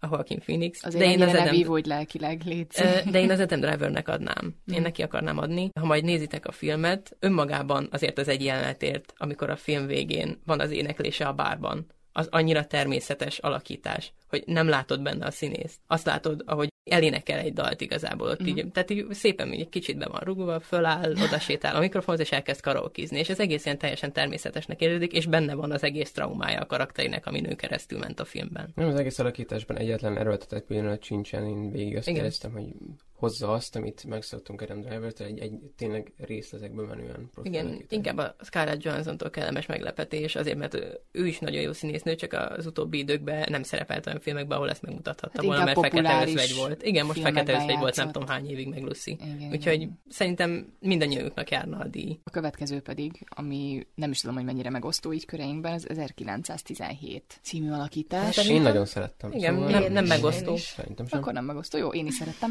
Ezért fogja ez a film kapni az Oscar díjat, mert még köztünk sem megosztó.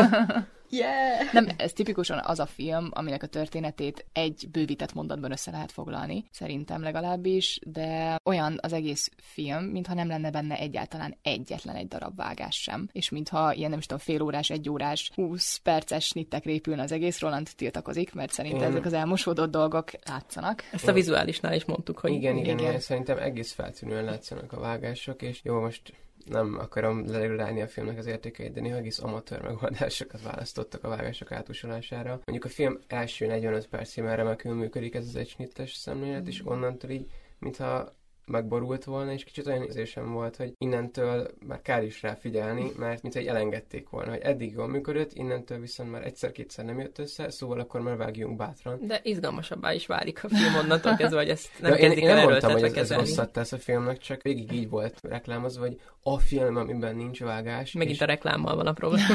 és csak az én szememmel, úgyhogy közén sincs egy Oscar bizottsághoz, ki tudok szúrni legalább 5-6 egyértelmű vágást. Igen. Én még amit nagyon sajnáltam, hogy ugye az előzetes alapján Benedict Cumberbatchnek ugye nagyobb szerepet gondoltam volna, de igazából annyi az egész, hogy a végén szerintem egy ilyen három perc Aki szeretné meg. a filmet amiatt megnézni, mert vannak benne nevek, akiket fölismert, akár sorozatból, Igen. akár filmből. Ezek a nevek, most spoiler nélkül, azért vannak benne a filmben, hogy egy videójátékos narratíva picit, tehát hogy menni kell egy küldetést teljesíteni, és ők akkor, hogyha átveszük ezt a narratívát, akkor videójátékos checkpointokon, tehát az ilyen ellenőrző állomásokon vannak ott két-két percet fejenként. Oda mennek, elmondják, mi a következő feladat, hova kell tovább menni. Mm. Oda mennek, stb. stb. stb. Benedict Cumberbatch az egyik ilyen karakter. Van benne kb. két percet a filmben. De Viszont ezt a filmet én nagyon-nagyon kiemelném a látványvilága miatt. Én ezt a véremmel megvédem, hogy szerintem a Best Cinematography-t azt egyértelműen meg kell, hogy nyerje. Az éjszakai jelenetek az évemnek a legszebb képei voltak. Annyira kellett pisilnom ez alatt a film alatt, őszintén bevallom. Ez körülbelül egy a közepe után van egy picit a filmnek, és amikor bejöttek ezek az éjszakai jelenetek, mondtam, hogy hát inkább akkor ide pisilok, de én innét nem megyek ki, mert a fény, a, a színek, a beállítások, van egy rész, amikor megy a városban, és ott egy kereszt, és akkor jön még egy pasi, és akkor ú, gyönyörű. Úgyhogy ezt egyértelműen odaadnám ennek a filmnek. Szerintem és, ez, és, és, nagyon magasan szerintem ez volt a, a filmnek a legerősebb Igen. része. De szerintem ebben nincs is kérdés, tehát az operatőrt ezt mindannyian odaadnánk neki.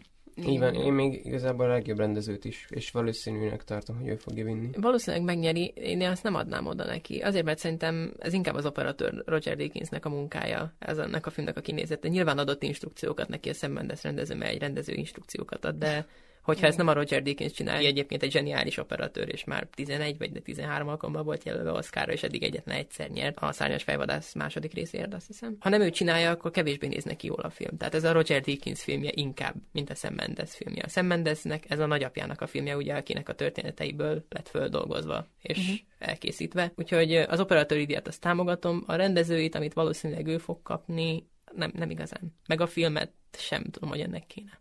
Szerintem nem. Igazából nagyon jó film, de, de hogyha az ellenjelölteket nézzük, akkor, akkor nekem egy picit úgy elmarad a mezőben. Ö, nagyon élveztem. És, egymás és... között a műsort megelőzően megegyeztünk abban, hogy mindannyian legszívesebben az élősködőknek adnánk, de valószínűleg mivel külföldi film nem Igen. fogja megkapni. Igen. Szóval... Ezt még el is fogjuk akkor majd Igen. mondani.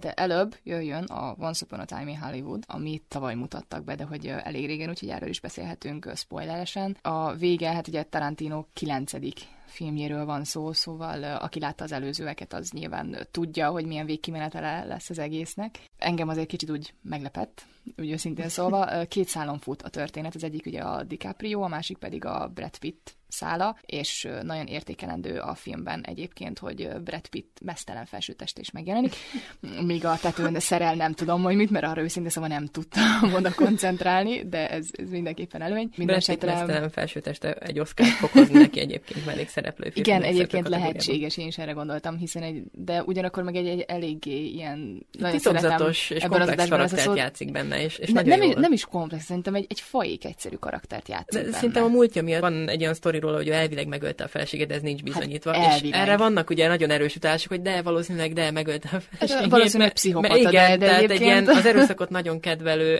ember, aki, igen, ez aki, a megy, aki menekül a rendőrség elől, tehát így igyekszik elkerülni a konfliktusokat, igen. de azért belemegy mindig a konfliktusokba. És, és én egyébként nagyon megijedtem, amikor ugye, tehát ez tehát a vége egyébként az majdnem egy valós gyilkosságnak a tükrözése, és, és én ugye nagyon, mert ugye a Margot Robbie, a Margot Robbie szálát én nem értettem. Három szálon játszódik Jó, bocsánat, mert három is van egy szála igen. azért. De én azt nem értettem, hogy, hogy mi, minek kell. A legfontosabb az éje szerintem a Margot Robbie-nak. Mert a Tarantino is amiatt készítette el ezt az egész filmet, hogy meghamisítsa a történetet, mint ahogy csinálta igen, a Besten Brigantikba is, hogy a Hitler ott egy moziban hal meg, őt szaraszi elővik egy moziban. És az eredeti, tehát a valós események alapján ugye azon a Sharon Tate gyilkossága. Igen, egy nyolc és fél hónapos terhes nőt is Igen, akit a Margot Robbie játszik a igen, filmben, a Sharon Tate. Én annyira megijedtem, és köszönöm, hogy összefeszültem a székben, amikor így film egyébként ezzel játszik, tehát a Persze. film az erre a feszültségre rájátszik, hogy attól tartasz, hogy mivel ismered Tarantinot, és tudod, hogy ő hogyan szokta ábrázolni az erőszakot a filmében, tartasz tőle, hogy ezt is egy ilyen Ami elviccelt... egyébként most is megvan. Igen, viszont ezt az elviccelt erőszakot nem arra használja, hogy azért így megsértse ezt a dolgot, mert az azért sértő lett volna. Ez eléggé.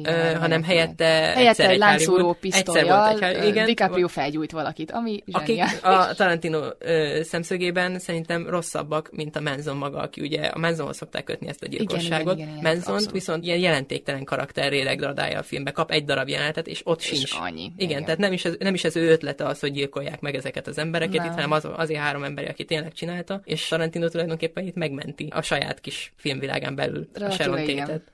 Tehát amiatt készült el, szerintem az egész film azért fontos benne a Margot Robbie karakter. Kreált egy kitalált valóságot hozzá mm. a Tarantino. Igen, a... ugye azon kívül igazából, hogy DiCaprio szomszédját alakítja a Margot Robbie, Igen. azon kívül sehogy máshogy nem futnak össze a szálak. Nem, annyiban, hogy a legvégére elvileg neki kéne ugye meghalni ebben a történetben, és ezt ugye, aki előtudással megy be a filmre, az tart tőle, hogy ez fog történni. Igen, igen. És annyi, hogy mivel itt van két olyan De szereplő, pont ezért akik volt a... meglepetés. Igen, mert behozott két szereplőt, a DiCaprio-t meg a Brad Pittet, akik a valóságban nem élő emberek voltak, és ezért így megváltozik az egésznek a cselekménye. És egy olyan véget kap, ami erőszakosnak erőszakos, de egy pozitív befejezés de azzal jó. szemben, ami valójában történt. Igen, igen, igen. Nem tudom, én igazából csak pozitívumot tudnék erről a filmről mondani. Ez is nagyon hosszú, és picikét elnyújtott, nem picit nagyon elnyújtott. nagyon. Igen, de igazából így minden tetszett. Jó, az ezt a hippi korszakot mondjuk ezzel a szőrös hónaja, meg, meg ilyesmi, ezt, ezt úgy annyira őszinte, szóval a nem, nem élem. konkrétan Tarantino is nagyon gyűlöli, de ez így igen. benne van a filmben, hogy mennyi, hogy igen, mit gondol a hippikről. Tehát nagyon, nagyon, nagyon. Kb, kb párhuzamot van a lángszórózás, meg a náci egyerő miatt a Bestem Brigantika. Tehát igen, a igen, nácikkal egy szinten gyűlöli a hippiket Tarantino, és kb ugyanazt a sorsot kívánja kívánja nekik. Azt ó éjjen, de, de egyébként nagyon jól megmutatja, hogy a DiCaprio az igazából egy válságban lévő western színészt játszik, és mellett igazából a Brad Pitt meg egy, hát amit az előbb mondtam, szerintem egy fajék egyszerű kisigényű, egy lakókocsiban élő, egyetlen kutyája van, tehát ilyen, ilyen semmi szociális interakcióra nem képes karakternek tűnik. Igen, eleve. Végülis fapofával vonul végig az egész film, mert jó néha mosolyog is, meg hát, mint mondtam, ugye elfilmezte elől, amikor valaki, szerel valami Amikor valakit szétver, vagy, harab, vagy megölet a kutyájával, akkor mosolyog általában. Akkor boldog, igen. igen Ki ne lenne ettől boldog? Ragaszkodik, tehát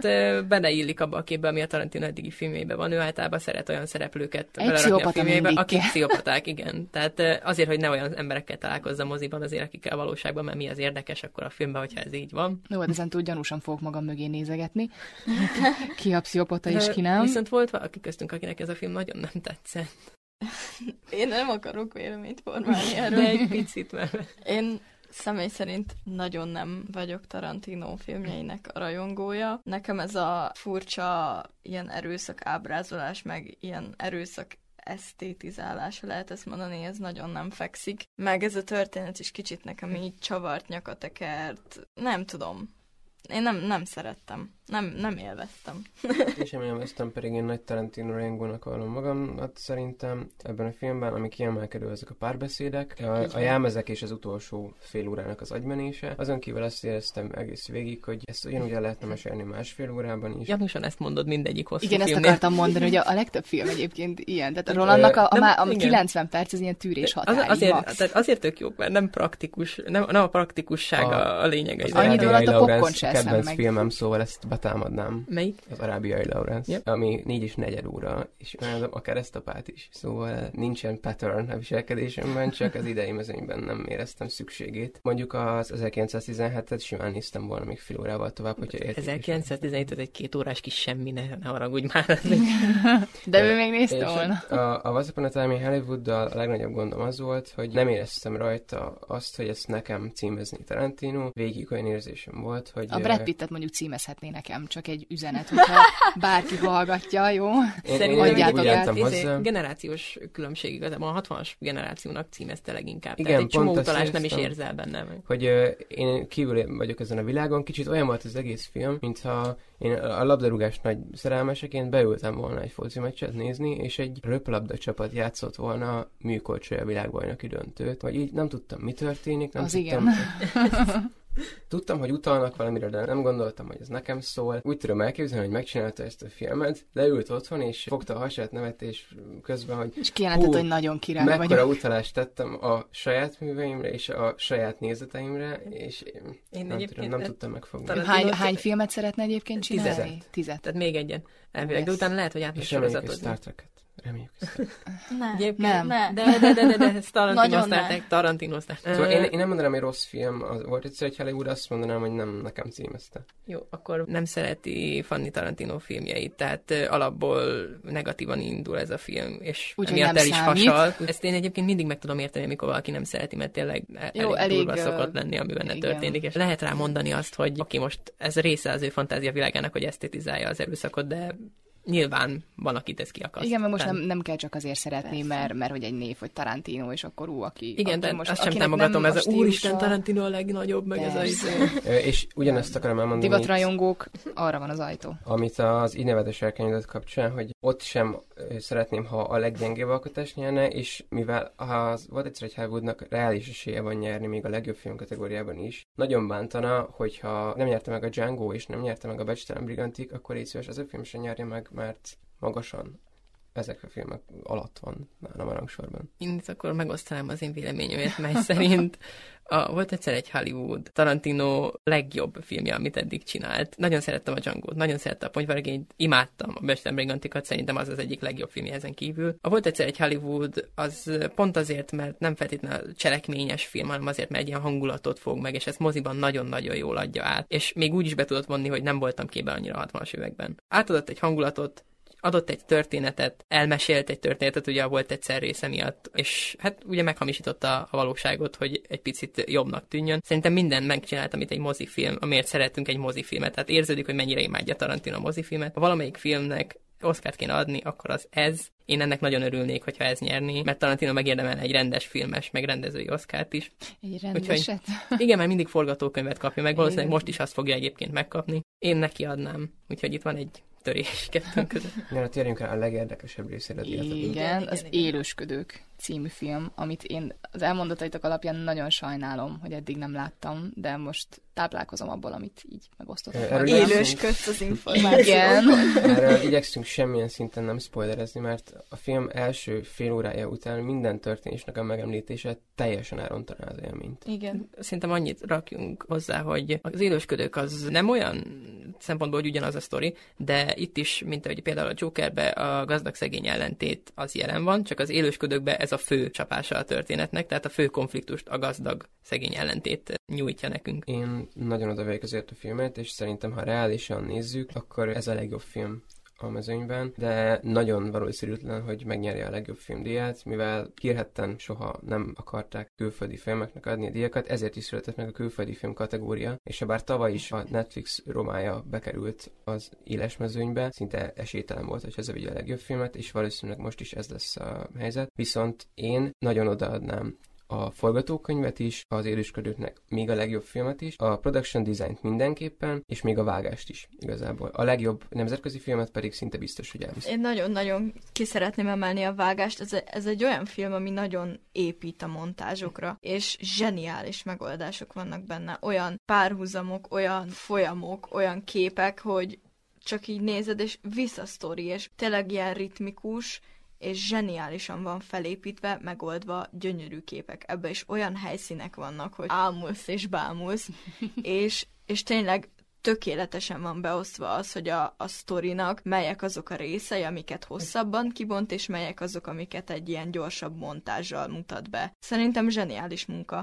Szerintem is minden szempontból kiemelkedő, főleg úgy, hogy azért nagyon nagy hátrányból indult a többi legjobb filmjelölthez képest. A költségvetését, a színészi gárdáját, és eleve azt tekintve, hogy nem az amerikai standardoknak felállt meg, és még így is hely tudott itt állni. Önmagában azért is hátrányra indult, mert koreai film. A koreai film az nem csak Oscarra, hanem önmagában ilyen díjátadókon nem szerepelt eddig jól. Tehát Cannes, ahol ez a film díjat nyert, ott azt hiszem egyszer voltán ezen kívül jelöl a koreai film, vagy még egyszer se, tehát nem tudom. Tehát most nagyon nagy úttörőnek számít itt most korában ez a film. Azért, hogy ideáig eljutott. Eddig egy korai film sem volt tényező ugye a hollywoodi világban. Most Igen, pedig mindenki erről beszél. Szerintem ez a korai és a külföldi filmnek is egy óriási úttörője. az Igen, alkotás. de itt még van egy újabb nehézségi szint, amitől amúgy tartottam is, amikor megnéztem a filmet, hogy ugye Kóreában játszódik kóreai emberek, és annyira a kultúra benne van, hogy azt gondolná egy európai vagy egy amerikai ember, hogy ő ezzel egyáltalán nem tud azonosulni, vagy nem tudja megérteni, hogy milyen dolgok miért történnek, vagy miért ilyen házak vannak, vagy stb. És én ezt abszolút nem éreztem. Nagyon-nagyon könnyen bele tudtam az egész helyzetbe élni magam, mert igazából egy ilyen nagyon általánosítható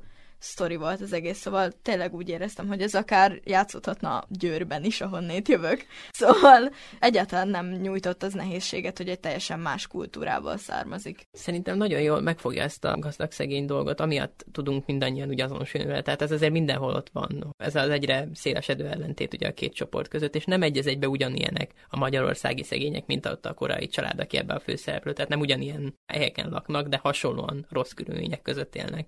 Ezzel együtt tudunk érezni. Illetve én annyit akartam mondani, hogy a rendező, akinek én nem tudom, hogy kell kiejteni a nevét, nem tudom, valaki tudja, hogy korai, hogy kell kiejteni. Joon-ho. Én, is, én is így mondom, de biztos nem így kéne mondani, de ezt Én, most én szerintem... így hallottam egy interjúban is. Akkor, ha így, akkor így, a más nem, akkor bocsássa meg nekünk, biztos hallgatja majd az adást. Biztos. ő tesz egy gesztust az amerikaiak felé azáltal, hogy aki esetleg nem fogta fel ezt az ellentétet, ami feszül a gazdagok és a szegények között, annak a legvégén, spoiler nélkül, annyit mondanék, hogy az indiános jelenet, amikor ott beöltöztetik az egyik szegény családfőt indiánnak, és ott el kell játszania egy ilyen indiános rajtaütéses dolgot azért, hogy szórakoztassa a gazdagokat. És Akkor ott az itt ő... lesz valami robbanásszerű. Hát ott van egy Valami? robbanásszerű, de ezt most Ó. hagyjuk. Ja nem, én ezért kérdezem, hogy én nem Igen, láttam. és nem is akarjuk neked Nem sem, meg senkinek, igen. Semmit Tehát annyi, hogy ennél ez, Korszak. az az indiános kép, amit ott, amit ott a színész is csinál, és az az arc, amit ő vág, abban úgy benne van kb. az egész abszurditás ennek az egész szituációnak, meg az az ellentét, amit nem is csak az, hogy ott van a gazdagok meg a szegények között, hanem fel sem fogják, hogy miért van ott. Tehát a gazdag, a gazdag szereplők ebbe a filmbe föl sem fogják, hogy mi lehet vele a problémájuk a szegényeknek. Mert egy teljesen másik világban vannak. Nem ér el az ő érzelmi szintjükig. Igen, és most ez így egyébként nagyon egy ilyen társadalomkritikus filmnek tűnik, de olyan fordulatok vannak benne, hogy én csak néztem, hogy ez biztos, hogy jó filmet nézek, hogy, hogy Én ez ugyanaz a film, összekeverték a szalagokat. Én azon gondolkodtam egész végig, hogy mi ennek a filmnek a műfaja, de nem tudtam megállapítani. Ez egyébként, ha sok korai filmet néztek, vagy majd ezután korai filmekre nagyon jellemző ez a stílusból kibelépés. Tehát van olyan, hogy horror és egyszerre slapstick, ilyen esőskelős vígjáték. Tehát ilyenek is vannak náluk. Ami nem Meg- biztos, hogy rossz dolog, mert nagyon nem, nagyon-nagyon jó. Azért, mert műfajokkal dolgozik a film, csak attól lesz valami más, hogy keveri a műfajokat. Tehát nem egy műfajon belül marad, hanem átlép műfajból műfajba. Tehát indul mondjuk egy kicsit vígjátékszerűen, aztán utána megy thrillerbe, aztán egy kicsit ilyen akciófilmes, aztán így stb. stb. Nincs spoiler. Szóval akkor igazából végigvettük az összeset. A fő Melyikben- fontosabb filmeket azokról igen. mindegyikről szerintem Melyikben beszéltünk. egyezzünk ki? Szerintetek mind- mindenki mondjon egyet, ami szerinte így nyerni fog, vagy, vagy a legesélyesebb. Ö? Szerintem mindenki mondja, hogy melyik fog szerinte nyerni, melyik az, amelyik nyerni fog, és melyik az, amelyiket ő szeretné. Szerintem ez így. Jó. Akkor kezdtem, mert én még dilemmában vagyok. Én ugye mondtam, hogy amit én nagyon-nagyon szeretnék, hogy megnyerje, az ugye volt egyszer egy Hollywood. Azért, mert szerintem egy tökéletes film, megfelelő hosszúságú, megfelelően... ö, Unpopular opinion. igen, Igen. és sokak által félreértett, vagy nem megfelelően értett, de egy kincs. Ö, és az 1917 lesz, ami megnyeri szerintem. Hozzátenném még, hogy én is nagyon örülnék szintén az élősködőknek, mert az az, amiben is úgy egyetértünk, hogy az élősködők az tényleg egy nagy filmes teljesítmény volt. És igen, én is örülnék, hogyha az élősködők nyerné. Volt egyszer egy Hollywood vagy élősködők, és ami nyerni fogja, az szerintem az 1917. Roland? Én szintén az 1917-et tartom legnagyobb esélyesnek, és én szívem szerint az élősködőknek adnám. Szerintem egy formabontó film, és nagyon-nagyon jót tenne szintén az Oscar hírnevének is, és az egész mezőnynek, hogyha egy külföldi film, egy ennyire kiemelkedő külföldi film azt haza tudná vinni. Fanni? Hát én nagyon-nagyon szurkolok az élősködőknek, mert szerintem az évnek a legtökéletesebb filmje, de szinte majdnem biztos vagyok benne, hogy sajnos nem fogja megnyerni. Remélem az összes többi díjat megnyeri, amire jelölték egyébként. Most itt mind a ketten mondhatok az 1917-et, de én, én szerintem, szerintem a Hollywoodnak fogják adni. Yes. Pedig én ennek nagyon nem örülnék, de én nekem van egy ilyen megérzésem. Föl fogok ugrani a székemből, úgy ugrálok majd örömömbe. Igen, én, én az ilyen életpálya elismerés felé hajlok egyébként, ezért én inkább az írt mondanám, vagy a volt egyszer egy Hollywoodot szerintem így e között fog igazán eldőlni. A Joker, ugye, mint mondtam, nekem az ilyen abszolút favorit, de, de az maradjunk annál, hogy mondjuk, nem is tudom, a legjobb rendező díját talán még bezsebelheti, egyébként én erre gondolok, de a legjobb férfi főszereplőt az, az 100 százalék, szóval igen, tehát a Once Upon a Time in Hollywood és a The Irishman között fog eldőlni. Kár, hogy nem vagyok benne a bizottságban, pedig tök jó lenne, de igen. Akkor volt egyszer egy Hollywoodra szavaznál. Jó, persze, de, de, de csak azért, mert nem presszionálsz egyáltalán. Igazából mindegyik jó, és mindegyikben lehet jó, jót de, találni. de, a- de a Hollywood. Igen, egyébként szerintem arról szólt az adásunk is, hogy igazából egyik film sem volt rossz, ami egyébként meglepő. Ott volt egy Judy meg egy botrány is, amik azért annyira kiemelkedőek nem voltak, és a Judynak nem tudom, mit keres ott az Oscar jelöltek között, és miért viszi el a Scarlett Johansson elől, de Majd mm, kiderül. hát félreteszem a Igazából meg személyes vasárnap hajnapban meglátjuk, úgyhogy mindenki a moziverzumon a teheti, akkor kövesse ördög Nórát, de előtte hallgassatok meg minket. Vagy hogyha nem szereti úgy nézni, akkor keresen egy streamert, ahol hallgat, ahol meg tudja nézni eredeti. Vagy ha elég szavazat érkezik, akkor streameljük mi is, esküszöm, hogy ébren maradok, ha nagyon muszáj. Úgyhogy uh, szerintem így ennyi volt. Igen, Igen. vasárnap éjféltől lehet majd követni a gálát, hogyha valakit hiszem a bevonulás az éjféltől, és maga az, izé, az kettőtől kezdődik az Oscar. Úgyhogy kettőtől kezdődik. Igen, mindenki Reálisan. addigra készítse be a popcorn, nem tudom. Pesgőt, Meg az meg energiaitalt. a, pesgőt, meg a, nem tudom, ami Meg erősebbet, a hogyha... Parasite-os plakátokat. Igen, igen. És a, volt egyszer egy Hollywoodos. Igen, volt ez egy The Irishman, csak ennyit mondanék, zárója bezár. Egy Irishman. Na, szóval nem kampányolunk, nem buzítunk senkit. Nem, senki. Tonó, nem mondhatod ki többször volt egyszer egy Hollywood, köszi. A. Once Upon a Time című film. Szóval uh, elsőre szerintem így ennyi volt az adásunk. Ez egy jó hosszúra sikerült pilotadás, ami lehetséges, hogy ezt két részben fogjátok majd megnézni, ez még majd a Hallgatni. eldől. Nézni is megnézni. lehet, de ezt Nézni még nem lehet, igen. Ez egy új technológia, amin még dolgozunk. Jobb lesz, mint a CGI. Igen. Szóval... Jobb lesz, mint a Lion King. Úgyhogy mivel már úgy mindenki jelez felém, hogy ezt így gyorsan fejezzem be, mert egy kicsit Ezért keretes lesz. szerkezete lesz a műsornak, és most Tonó nyom egy gyönyörű szép lekonfot. Igen, ö, mivel ezt most csináljuk és pilotadás, ezért azt hallhatjátok, ahogy én itt bénázok, ami szerintem azért nem probléma, mert emberi egy kicsit, és Mind nem- bénázunk, de egyébként ez majd változik, és Igen, majd, majd velünk ígérjük. együtt fejlődik a műsor is. Nagyon szép karakterfejlődés lesz majd végig kísérhető. Szóval, Tonó, told a lekonfot, légy szíves. Köszönjük, hogy hallgattátok, főleg, hogyha teljes mértékben végighallgattátok az egész műsort, és fogunk még jelentkezni ilyen adásokkal, filmekről, néha sorozatokról. Sok sikert majd a jelölteknek az Oscar gálán, és reméljük, hogy az nyer, amit mindannyian akarunk, vagy amit én. Ez, ezt nem hiszem el. Köszönjük szépen. Csak betolta a végére. Köszönjük, hogy Szóval itt volt ki? velünk, akkor átveszem én, jó, mi soha nem lesz igen, igen, igen, az, a, az a, igen, tehát én Bozó Antal voltam, és uh, itt volt velem Fodor Fanni, Sziasztok! Szűcs Andrá Sziasztok! és Szálka Roland. Sziasztok!